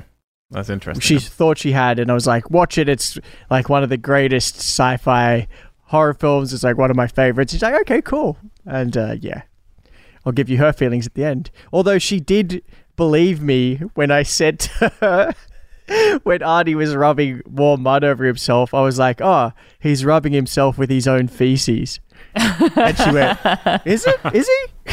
Is that how you defeat evil? Which could have been true if they all had diarrhea. This is oh true. yeah, for sure. Yeah, it was mixed For in there. He's like, "Oh, good, no one will notice now. I can just poop myself while camera's rolling." And there's Oh, boy. guaranteed no toilet out there. They just got to run around and do it wherever. Yep. Yep. So night has fallen. Arnie has made a bow by a fire that the predator would totally see from miles Thank away with his heat vision. Thank you. oh my god. but they needed some illumination for the scenes. I, I mean, I think if you're going to be very liberal, which we, I'm going to be, uh, they're respecting each other's space for a while while they recoup. Yep. But I have also listened to some podcasts where they think that the predator, because he falls off this waterfall and then the predator doesn't see him, the predator has come to the conclusion he's dead. So he's not looking anymore. And actually thinks he's dead until he hears that scream that we're going to get in a minute. That from is Arnie. entirely possible because I had that feeling Yeah. as well. Because his his reaction when he does hear the scream is definitely maybe I'm reading Oh, into it. game it's on. very surprised where he's like, "What? Yeah. Thought I killed you." Yeah. Because, yeah, it makes sense why he's just like, okay, I'll just clean my trophies, Yeah. get ready to go back home. Arnie's practicing his Tomb Raider skills. He's got a couple of grenades, so he uses the gunpowder in them and rolls it into leaves and to create explosive arrows. Very oh, I thought he was making more cigars. yeah. We're learning here for sure that the predator hunts for sport. And Arnie lights a torch, and then he does this Tarzan scream. And I gotta say, Declares war. Scream. Yeah. Yep. Really good scream. And I love these moments in any horror film where the, you know, hero slash victim turn around and decides, no, I'm gonna bring it to you now. Around. Uh, that's just a really cool shot. How it's sort of lit with the the torch fire, and he's just on that tree branch. He's like, "Rah!" It looks It just looks fantastic. cool. The cinematography It looks here really looks cool. incredible, and this stuff at nighttime looks incredible. And anybody else shooting on location in the jungle would not look this. Isn't that weird though that after this scene it gets daytime and then goes back to nighttime? Did anybody else notice this? Is that meant to definitely just be? it's definitely morning when the predator meets him in this next scene and then it switches back to this mood again of the dark. Really? I didn't get that bit. I did. Is it just from the the full moon though? And like don't being think in more so, 'cause open you- spots. You can see like, brightness lighting all around. Yeah, I think you'll find it was a full moon that night. I don't think and, so, you uh, guys. it was lit by the full Continuity. moon. No, because when he when he screams, when he screams and lifts the spine, there's a moon. So were they trying to light it in that way? Is what I meant. Like, I mean, yeah, they probably just fucked up for a shot and whatever. Definitely meant to be night the whole time because the film finishes at daybreak. right. But the predator looks up, and then this is where I'm confused. Uses its three dots, which were before were just red dots, like laser sights. Uses them to heat up its twin blade. mm-hmm. Yeah. So, so they're not just red dot sights; they create heat as well. In which case, they would have burnt that guy's forehead and arm when they're on him. Well, I think he can. He, there's probably settings to it. You know, I'm Yeah, sure probably it's not just one thing only. It's This alien technology. advanced- yeah, advanced alien Yeah. technology here. Al. that still yeah. breaks in water, just like iPhones. Well, yeah. Arnie got lights it a huge insured, don't bonfire and then hides behind a tree. Uh, I love this scene. Where's the predator going to land? Of course, right behind him. Uh, and then walks right next to him. It looks really It's fucking really cool, as he's kind of looking through it. Uh, but then he decides to swing to another tree, which is like, why? like, it didn't notice you. Mm. like, it's going to notice you if you swing. But he wants to Tarzan it up. I love how quiet all this is as well. It's just like sneaking around each other, not much music. Arnie then fires an explosive arrow at the predator. It retaliates. We get some amazing wide shots of the predator firing off explosives into the jungle. hmm which look just like fireworks going off pretty much, but it looks spectacular when you get these wide shots of that. Oh my god. It's just standing there silhouetted with them all going off around it. Very cool. Cloaking device busted. The predator tracks the movements of Arnie, um, and then they meet on a log. But it's all right because Arnie teleports underneath it. no idea how he does that. He's literally standing on top of it. The predator lands on it a few feet in front of him. He looks down, and then we cut away, and he's magically underneath. Does he just, Just the does, doesn't he just like core slide off power. and then he's like, yeah, he's holding on underneath, right? you don't see you don't see him do anything. He literally just looks Yeah. down for a brief second. We cut to the predator just a few feet away, and then we cut back, and Arnie is underneath. Wow. Oh. just magic. Storytelling, man. It's magical. Arnie lobs a javelin at it. He just keeps like he's just doing all of the you know the school games, uh, and then he starts following the green blood, music punctuating each like drop of the blood, which I like. There's like Yeah. doo-doo, hmm doo-doo, doo-doo. There's a bit of a weird bit where the predator's kind of behind him in this cave thing, but then Arnie lights what looks like a mini French banger, and then they swap positions and they're in a different place entirely. But whatever. It all ends with him falling in the water and then his mud washing off. I remember the first time I watched this, genuinely just being like, no. Yeah. Because you think you're done straight away Right. as soon as that mud More washes off. feces. Poop more. and I love this as well. The twin blades just just snap around his neck. And oh yeah. he's basically done. Like what I love about this, this is the predator going, I got you. This is over now. You are done. But because it's a cocky son of a bitch, it doesn't kill him. Instead, it then grabs him, lifts him, puts him against a tree, and this is where we really see just how big the predator is when it is just matched up next to Arnie, lifting him in the air, and it's still not high enough. Yeah. And then it inspects his skull and apparently approves because then it drops him to the floor and steps back. And it's great because it really is going, look, I've already killed you, but I respect you. So we're going to get to have another go at this, but with no weapons. Fucking cool. Very Uh, cool. And then the balls of this movie because the Predator already looks great. They managed to get away with most stuff, and anything they didn't get away with now, I feel they did at the time. You know, we've already seen plenty of it. Very clearly, it looks amazing, but no, there's still more. Takes off its helmet, drops it to the floor, and we treated to, in my opinion, some of the best practical effects in the history Yep. of cinema. Yeah. for sure. It doesn't. face- It doesn't look dated at all. That part. No. Incredible. 30 years, 31 Yeah. years. Looks remarkable. Looks absolutely Yeah. remarkable. Like the stuff that's going on with its face and moving around. I mean, this is like what, two years, three years before the Turtles movies came out, Yeah. and which guaranteed have more money than this, I would think, um, or at least similar. And they don't have anywhere near the articulation that this has. The articulation of its face, its eyebrows, its mouth, it's incredible. Mhm. Absolutely incredible. Love it. But it's at a real disadvantage now because all it can see is red. yeah. Yeah. He was like, I didn't think it through. Uh, this entire chase just would not happen. Arnie calls it one ugly motherfucker. And then it just roars at him and its mouth like fucking opens up and you get that great dolly shot around of it roaring. And it's like, oh, it's so good. It's so And good. The physicality, because it like leans in and just spreads its arms out like fucking come at me. yeah. Yeah. Basically. It's like, I might Good be ugly, old-fashioned but I am way fight. bigger than you. Yeah. We get a bit of a silly punching match, uh, which was sort of doof, doof noises overdubbed. Arnie doesn't seem to be any match. He just keeps go flying. And then Arnie gets really fucked up, so he crawls down a long way as it just follows him slowly, taking his time. Crawls down into his silly little trap where he's got like five spikes that would fall a foot. And apparently he thinks they're going to kill it rather than just inconvenience it. So he breaks the predator down. It I love this. It like crouches down Yeah. there and then is about to go and then notices them and it's like how stupid do you think I am? I literally Yeah. flew here in a spaceship. Yeah. so no, not into it. Walks around. Now this is something that I don't think anyone knows for sure. I've listened to so many podcasts, read reviews, I've discussed it with my friends in the schoolyard and then again as a 20 year old. What exactly happens here? Because we have the spike trap that he was trying to lead it into. Yeah. He's now going to actually get it by cutting that rope and bringing it down. So it's the counterbalance to the spike trap, right? Yes. This log. Yes. Some people believe that this was his intention all along. Was he knows it won't fall for that, so he's kind of I thought it was like a backup plan. It was like two exactly. traps. Yeah, Well, right. so you think it's a separate trap? Because that's Well- what I mean. Yeah, some people think it's two traps. Some people think it's the counterbalance, and he just takes advantage of the situation. Some think it's the counterbalance, but he planned for that to happen. I just had it it as like it was if he comes through here, I do this. If he goes around here, I do this. Right, right, right. So- Because he does seem well, because he looks like he doesn't expect him to walk around, mm-hmm. but then when he cuts it, he seems like, yeah, that's what I intended, motherfucker. Right. Do it! Do it now! Kill me! Do it now! Come at me. I'm here. I'm here! The log Do it now! falls, crushes the predator. Yeah, it crushes the predator. Then we get Arnie relaxing. and We get a literal callback to Terminator 1 as the log starts moving in the background. It's just like the ending of the Terminator.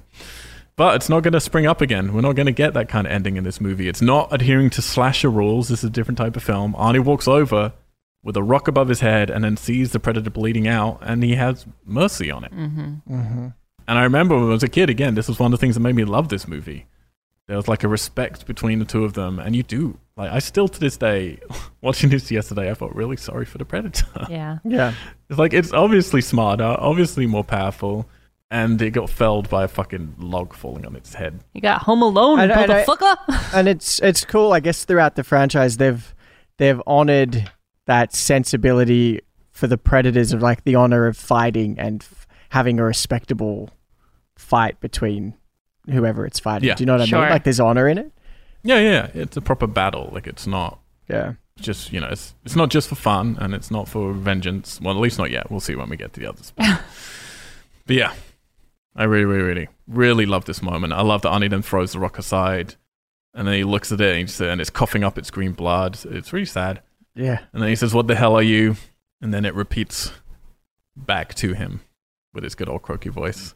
Normally enjoy doing, but now I don't. Do it. Do it. Do it. On the spot. It's literally wow, what the hell are you? nice. like that. very So good. I started I started doing the predator voice after the movie finished and Poe, um, which is my dog for people that don't know, got really scared. she put her tail went between her legs and she was just like didn't know where to go, what to do, and she she came up to me Oh, and I had to oh, like stop and tell her that it was okay and that I was just that I was just joking. And then she just looked at you and said, What the hell are you. Yeah.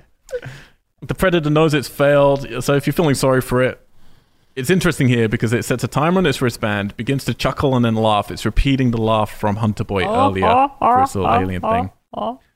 And what I love about this is like you can still feel sorry for it, but also feel it's cocky, but it's not it laughing. So it's like it's just playing back a recording. So you don't know if it's just doing, well, this is what you do. I don't know if predators feel humor or, not, or irony. Yeah. I also or- questioned Yeah. if it realized the appropriate time for that laugh, like Yeah, no, where exactly. you realized that that's should be spliced into a conversation.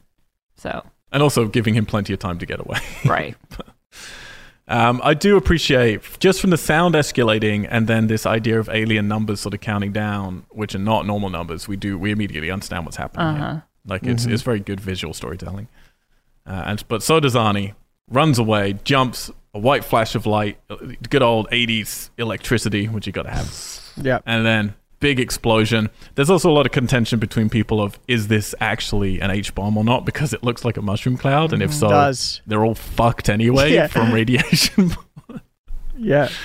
I like to think it's just an alien bomb, and it just happens to look like a mushroom. I don't think it's Right. you know an actual atomic. Because I mean, like but- the whole bit, then the reveal of Arnie sort of alive, standing there after a nuclear bl- blast is a little bit of a stretch. Yeah. No, you'd be fucked. Uh, we cut to inside the chopper. The girl is in it. She made it to the chopper. she got to the chopper. Uh, there's a couple of pilots there, as well as the the general guy, whatever is there as well. Do you notice the, the black pilot who turns and says, uh, "What the?" when he looks down and they see Arnie? So that's actually Kevin. Uh, that's the guy who played the Predator. They loved him so Oh. much, so Ah, like we have to let people see her face. Oh, So- that's so- cool. They find Arnie posing topless in the wreck of the blown out jungle with stupid army music playing again. but beautiful shots. Yeah. Really nicely shot. hmm I have to say though, even though I hate this army music, I do like the tail end of it. It like turns into some nice strings. We see the girl just looking at him, a little bit of a smile. Things are going well for them. Arnie's in the chopper, doesn't say a word, just silence, not interested. Keeps smiling at me, improbably hot girl. I'm just gonna think about what happened. We pull in on his eyes. He glances out towards the jungle, Credits kick in. Music. Chopper flying off into the sunrise. No ordinary credits, however. Crazy comedy shots of each character, much like an 80s TV show, in a weird random order that I don't even understand the fucking order of these credits. It's so weird. With like grabbing guns, turning and laughing. and my final note of this movie is this is a fucking crazy ass film and I love it. It's just so reassuring because you want to like let your audience know that those people didn't really die, that aliens aren't really real, and Yeah. that they're fine. Like their guns are fine and they're fine. Just there for all the dude bros. For our listeners, you can probably find this on, on YouTube, but I sent Al a clip a few days ago before we recorded this where someone had put the theme tune to Full House, Full House over those end credits. And it's so perfectly timed with all their Oh, looks to camera and their true. laughs. It is just, it's perfect. It is so good. It is brilliant. I gotta check. I don't even out. know Full House and I still loved it. It's fantastic. Fucking weird. I mean, what a weird. Can you imagine if Alien ended and did that? just like Sigourney Weaver and Lance Henriksen just going, hey, to the camera. Fucking crazy. That is Predator from 1987. It opened at number one film that weekend, uh, like one and a half thousand theaters.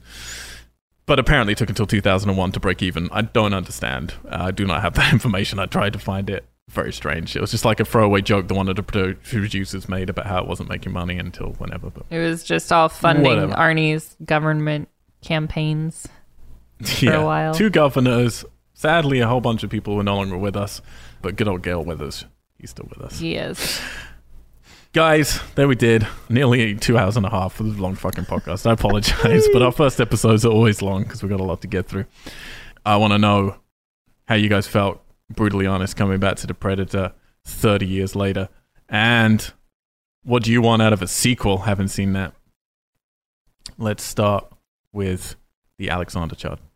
You know, I still love this movie as much as I always have. I can uh, absolutely say that my wife Bethany is not on board with me and will probably not watch the following films with me, or I might have to But twist she her loves arm. Jason Momoa. So you think this Yeah. film is just full of Jason Momoas? She's very happy Yeah. about it. yeah, well, I'll pitch it to her that way and see what she can't says. really act. But Billy died, so there's no more Jason Momoa. He the best one. I still really love this movie as much as I always have. Um, and it was interesting to kind of break it down. And I, I, and I think it's actually made me appreciate it much more than I did even. I think there's just some really, really strong choices that this film makes, both from the director. Uh, there's incredible um, cinematography choices. The score that we talked about is really great, but hands down, the the the design of the predator is what I think just um, has made this film so iconic and has made it become the franchise that it has, regardless of what the other films may have turned out to be like. The design of the predator is just so iconic and so timeless. It has aged so well that it just it just really stands out. And it's and the choices of how they reveal that through the movie and like I said before, how it's sort of paired with the quick pace of the army action film, I, I just think is, is really brilliant. And I think, you know, I, I think, I think the way for me to describe it is it's also a very clean sort of action, action film, sci-fi action horror, however you want to describe it, in the sense that, okay, it gets kind of muddied in their sort of intentions with the whole, like, who are they going to rescue or whatever. But as far as sort of plotting out the film from A to B and the predator kind of taking them out one by one. Like I feel like that side of it is just it, narratively is just very clean as to to as to what's happening in the kind of confrontation at the end. And yeah I think it's great. I still think it's really really great. I think it litters in drops in enough of the sort of kind of backstory of the predator to to to give you a sense of yeah that it that it is this sort of recurring hunt that it does and that it's part of this bigger thing but it doesn't like it just gives enough to like pique your interest so yeah, I I still really love this film and and definitely highly recommend it. I think it's um like yeah, it's a great fun action film. So you're in 1987. You've seen this film. You love it. You hear they're doing a sequel, not knowing what you know now. What you what are you hoping for from a sequel to this? Yeah, that's a tricky one because, like I said, I, I enjoy the fact that they give this sort of sense of a bigger perspective on, on the predator and that there there's probably more or that it's like this hunt that it does. Would I necessarily want a sequel? I don't know. I don't know if I was back in 87. Also because I would have been 2. no, I'm just I'm just joking. But if I was going to say where would I want it to go next, I think I would actually consider bringing Arnie back. And it sounds kind of it's a hard one to play because it's that classic sequel thing is of like, well, do you is it a case of just like do you go bigger and bolder, but you follow the same beats?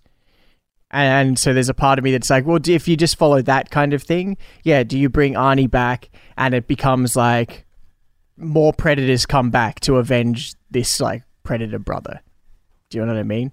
And so you play it the the same beat, and they're like hunting him or and it becomes like that sort of story. And that's probably what I would say, as cheesy and as corny and cliched as that sounds. But I, it's something that I would probably still go and see just based off how much I like this film. Okay, okay. Uh, Katie Watson, I'll let you go second because I feel like you're going to have a slightly different take on the movie. It was weird because, like I said, I I have only seen this probably one time in my life, and then coming back to it now, I don't know. I don't know how much of it holds up for me in the way that the character or the creature design is fantastic. Like I said before, it's it's always so iconic, the predator, and even if you've never seen a predator movie, you know what the predator looks like. Um, and I think that that does hold up. I liked I liked the setting, as we discussed again already. Some of the story was confusing and trivial. It didn't really matter why they were going in there. You were there to see a movie about man versus creature, man versus alien, or whatever. And you've kind of tarnished it for me now, Al, because I do want to see that ending where the girl is the victor, because this whole thing Yeah, is that would've been so cool. It's so masculine and it's so like male dominated and i know that it's we were in a very different time in 87 than we are currently but it's it's almost like this whole film coming at it from a woman's perspective is why we are in the current social climate that we are in now when Yeah, men looked at women in this way that we were weak and we were useless and we were literally like had to be carried around and she's never given a weapon she's never she never sticks up for herself and i i think that it would have been such a brilliant forward seeing move to yeah put her in a in a position where she is the one who wins out over all these like huge muscle heads some of their acting is way over the top. Shaver Boy did not do it for me. I thought he was way, way, way not escalated. even the love story. Not even the love I would, story. if he would have said something about his his him being a lover, or there would have been trumped on a little bit more, I would have loved that. He was going to introduce me to his mama next week. Yeah, it was something. uh, or you just find out he has like a little picture of him, or he keeps his dog tags or something. locket. It would have been fantastic. But yeah, there there are definitely elements that I like, very few things that I love. I really thought there was more of the voice mimicry in this than there was. Because after you come back to it, I think there's three points where mm-hmm. he he kind of says things back to him. And for that to be the thing like you just did with his voice that kids especially emulated and that became so iconic for the predator is really fascinating to me. But i think that that just shows it just all circles back to the the character design being the thing that holds this on such a high pedestal. And the whole heat seeking element even though cloudy in uh yeah in logic and if you really broke it down it doesn't really work but there's so much that's chalked up to being like, oh, he's just an alien and we don't understand it. You know, it's beyond us. So, all in all, I think it's a great 80s film. I think it's a cool character or creature design that I would like to see better things done with. So So, what kind of better things would you like to see done with it in part two? there are a lot of cliche things that could happen from this point. I mean, his pod is still technically in that jungle, so it's there to be found. Mm. It's Oh yeah, that's cool. it's there for you know his family or other predators in space to recall and there could just be happen to have somebody inside of it so now we're on their turf i think that bringing arnie back would be an easy concept to go with and i think that it would be interesting but not have enough longevity to keep me interested for a whole film because i he i don't like when the victim then understands the weaknesses of the creature. Like I don't want to enter into a movie where Arnie already understands, oh, if I just cover myself in blood, I'm or mud, I'm fine, blood.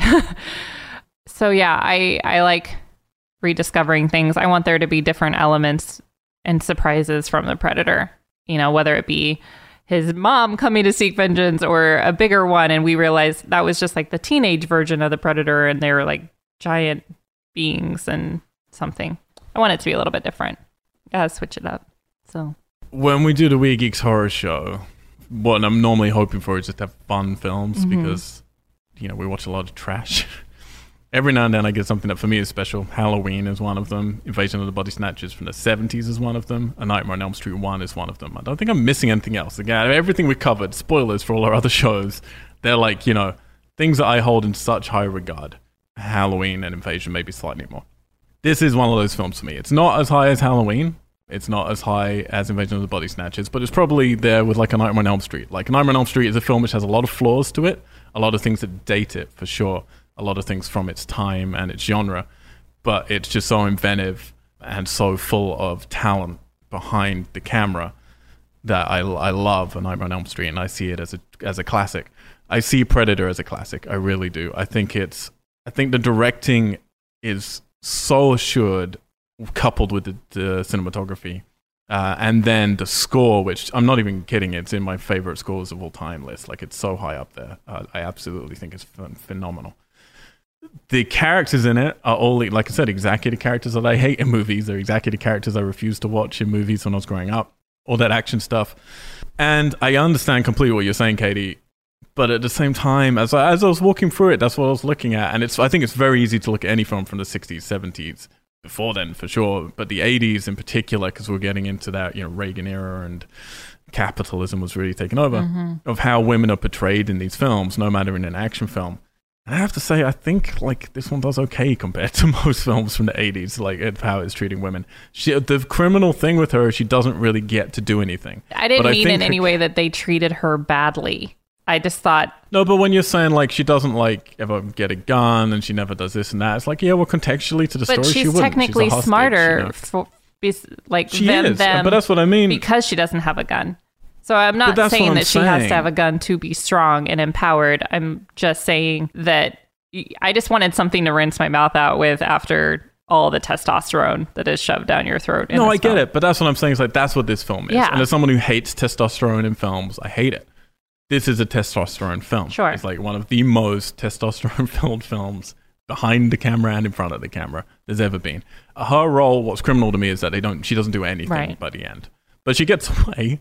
You know, and the stuff, and she doesn't get away really necessarily because of a man. Even she's she she's smart again with when she chooses to run, when she chooses to stay, when like you know, like she's never really sexualized other than that one stupid shot of the guy with the gun between his legs. But again, that's mirrored. We forgot to mention it with the Predator later when it does it with the blade and Arnie between its legs. Mm-hmm. Like, I genuinely think, yeah, she should have been used more. But for an 80s movie, particularly an 80s action film, I don't think there's anything terrible about it with how she is in the movie. However, yeah, there's a ton of testosterone. That's not to my personal taste. But again, it gets away with it for me because A, no one's a terrible person in this movie. They're all, you know, not people I want to hang out with other than maybe Hunter Boy. And now that I know how nice Arnie is in real life, I can't help but look at him more fondly. But they're all just, you know, there doing their job. And other than the one crazy action sequence, it doesn't fall on too much into that territory for me. It does go into the horror, you know, territory and the science fiction territory. And the build of this movie is so fucking good. It's just so fucking good. If it had like like that's why I wrote down these notes of at this point I'm saying this is a fun movie with some really great movement moments and some really stupid cheesy moments. But then it moves into that final act where it's just Arnie versus the Predator. And it's already at a point where I'm like, yeah, I would recommend this movie to people. Like, I enjoyed this movie. It's not a classic, you know, it is what it is. And they start showing off like these scenes between the two of them and how the Predator looks, and it's phenomenal. And then they go a stage even beyond that where it takes its mask off and it just blows you away. And it's not just the effects, but obviously that's a whole lot to do with it. But to do with how the music then finally reaches its crescendo, how the cinematography, how they shoot it, and then the you know the acting of how Kevin plays the predator and how Arnie goes up against it. And he's doing some silly things or some silly traps and some silly fights there.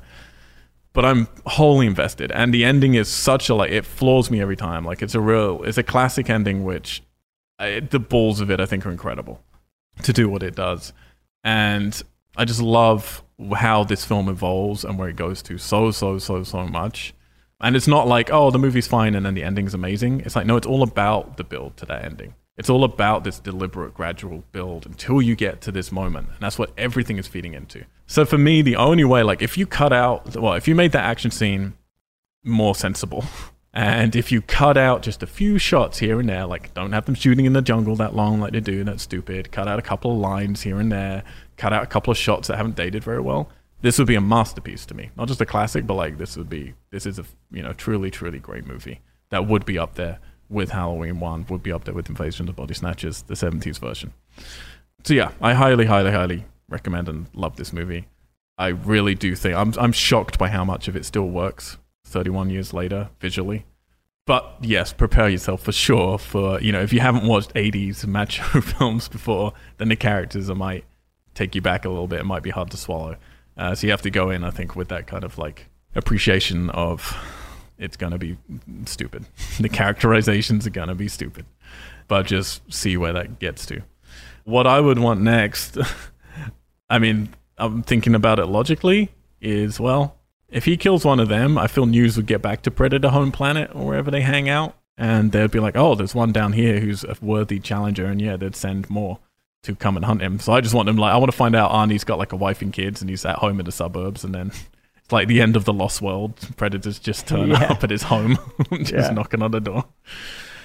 But yeah, I don't know. I don't know. The jungle's such a big part of the personality of this film. Mm-hmm. And I really can't say that enough. Like the cinematography on location is so good in this movie, and it breaks my heart that that's something that really never happens anymore. You don't get to make a movie anymore like they made this one. Mm. Um, so it's special to me for that reason as well. But yeah, we will see what happens with Predator 2 when oh, we man. get to it next Friday. Don't like that sound. Yeah, it'll be a little different. But we'll get some of the stuff that we've all been asking for, weirdly, in just now. Until then, however, head on over, please, to WeirdGeeks.com. Please do. Please subscribe. Please head to our social medias. Please communicate with us, because again, we see the numbers and people listen. We appreciate that a lot that's you know that's enough but if you want to do the little extra things subscribe rate us and send us a message. You can do that. Mail at weirdgeeks.com or just by going to weirdgeeks.com and hitting the little envelope where you can send us mail there directly. You can also uh, listen to our old shows. You can head on over to our twitch channel which sporadically might have stuff. You can hit to go on weird geeks. You can go to the weird tessellate badge which is our production company. They are a publisher run out of london la and tokyo making feature films, short films. We're going to do some progressive video game stuff in the future. Whole bunch of stuff. And we just made our first film called Starfish, which is currently doing the festival rounds. If you're listening to this as we put this podcast up, you just missed it in Austin. You just missed it in Brooklyn, but you can come see it in Ithaca. You can come see it in a place in Mexico, which I'm not allowed to reveal yet, but we'll have news of that next week, I think. You can see it in Canada pretty soon, and you can see it in Chattanooga as well. Chattanooga. Uh, so check starfishmixtape.com to find which festivals it's playing at near you. Come say hello. I'm touring with it. I'll be at nearly all of those festivals. Um, and you can tell me how much you hate me and my opinions on the show that we I'm Mr. Al White on all the social medias if you'd rather not do that in person and hide behind, you know, the internet. M R A L W H I T E. I'm also that on Xbox if you want to play some video games. Sadly, no Predator video games on the Xbox at the moment on this current gen, are there? No Alien v Predator. Nah. So many Predator game. Oh, hang on. You could play as Predator in Mortal Kombat X, I believe. Oh, That's right. We did that. Yeah. We did indeed. You can play as Jason, Leatherface, Krueger, I think, and definitely Predator. And I'll tell you what's really fucking cool. There is a bit in uh, Ghost Recon Wildlands that Tom Clancy, huge open world army game. They had a DLC pack that was Predator, and they dropped this Predator into this jungle in there. And it goes, and yeah, it's really fucking cool.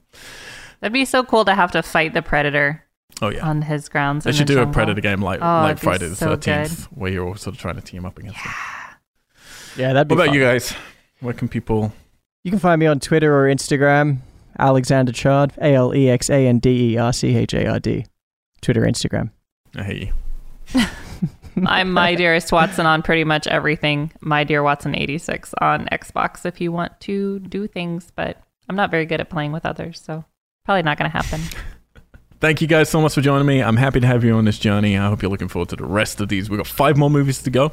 Uh, very different movies, at least. Oh, that's what I look forward to most of the franchises when you know each movie is going to be different. That's exciting to me. Yeah. It is now 4 p.m. I need to go eat because I have not eaten anything yet today.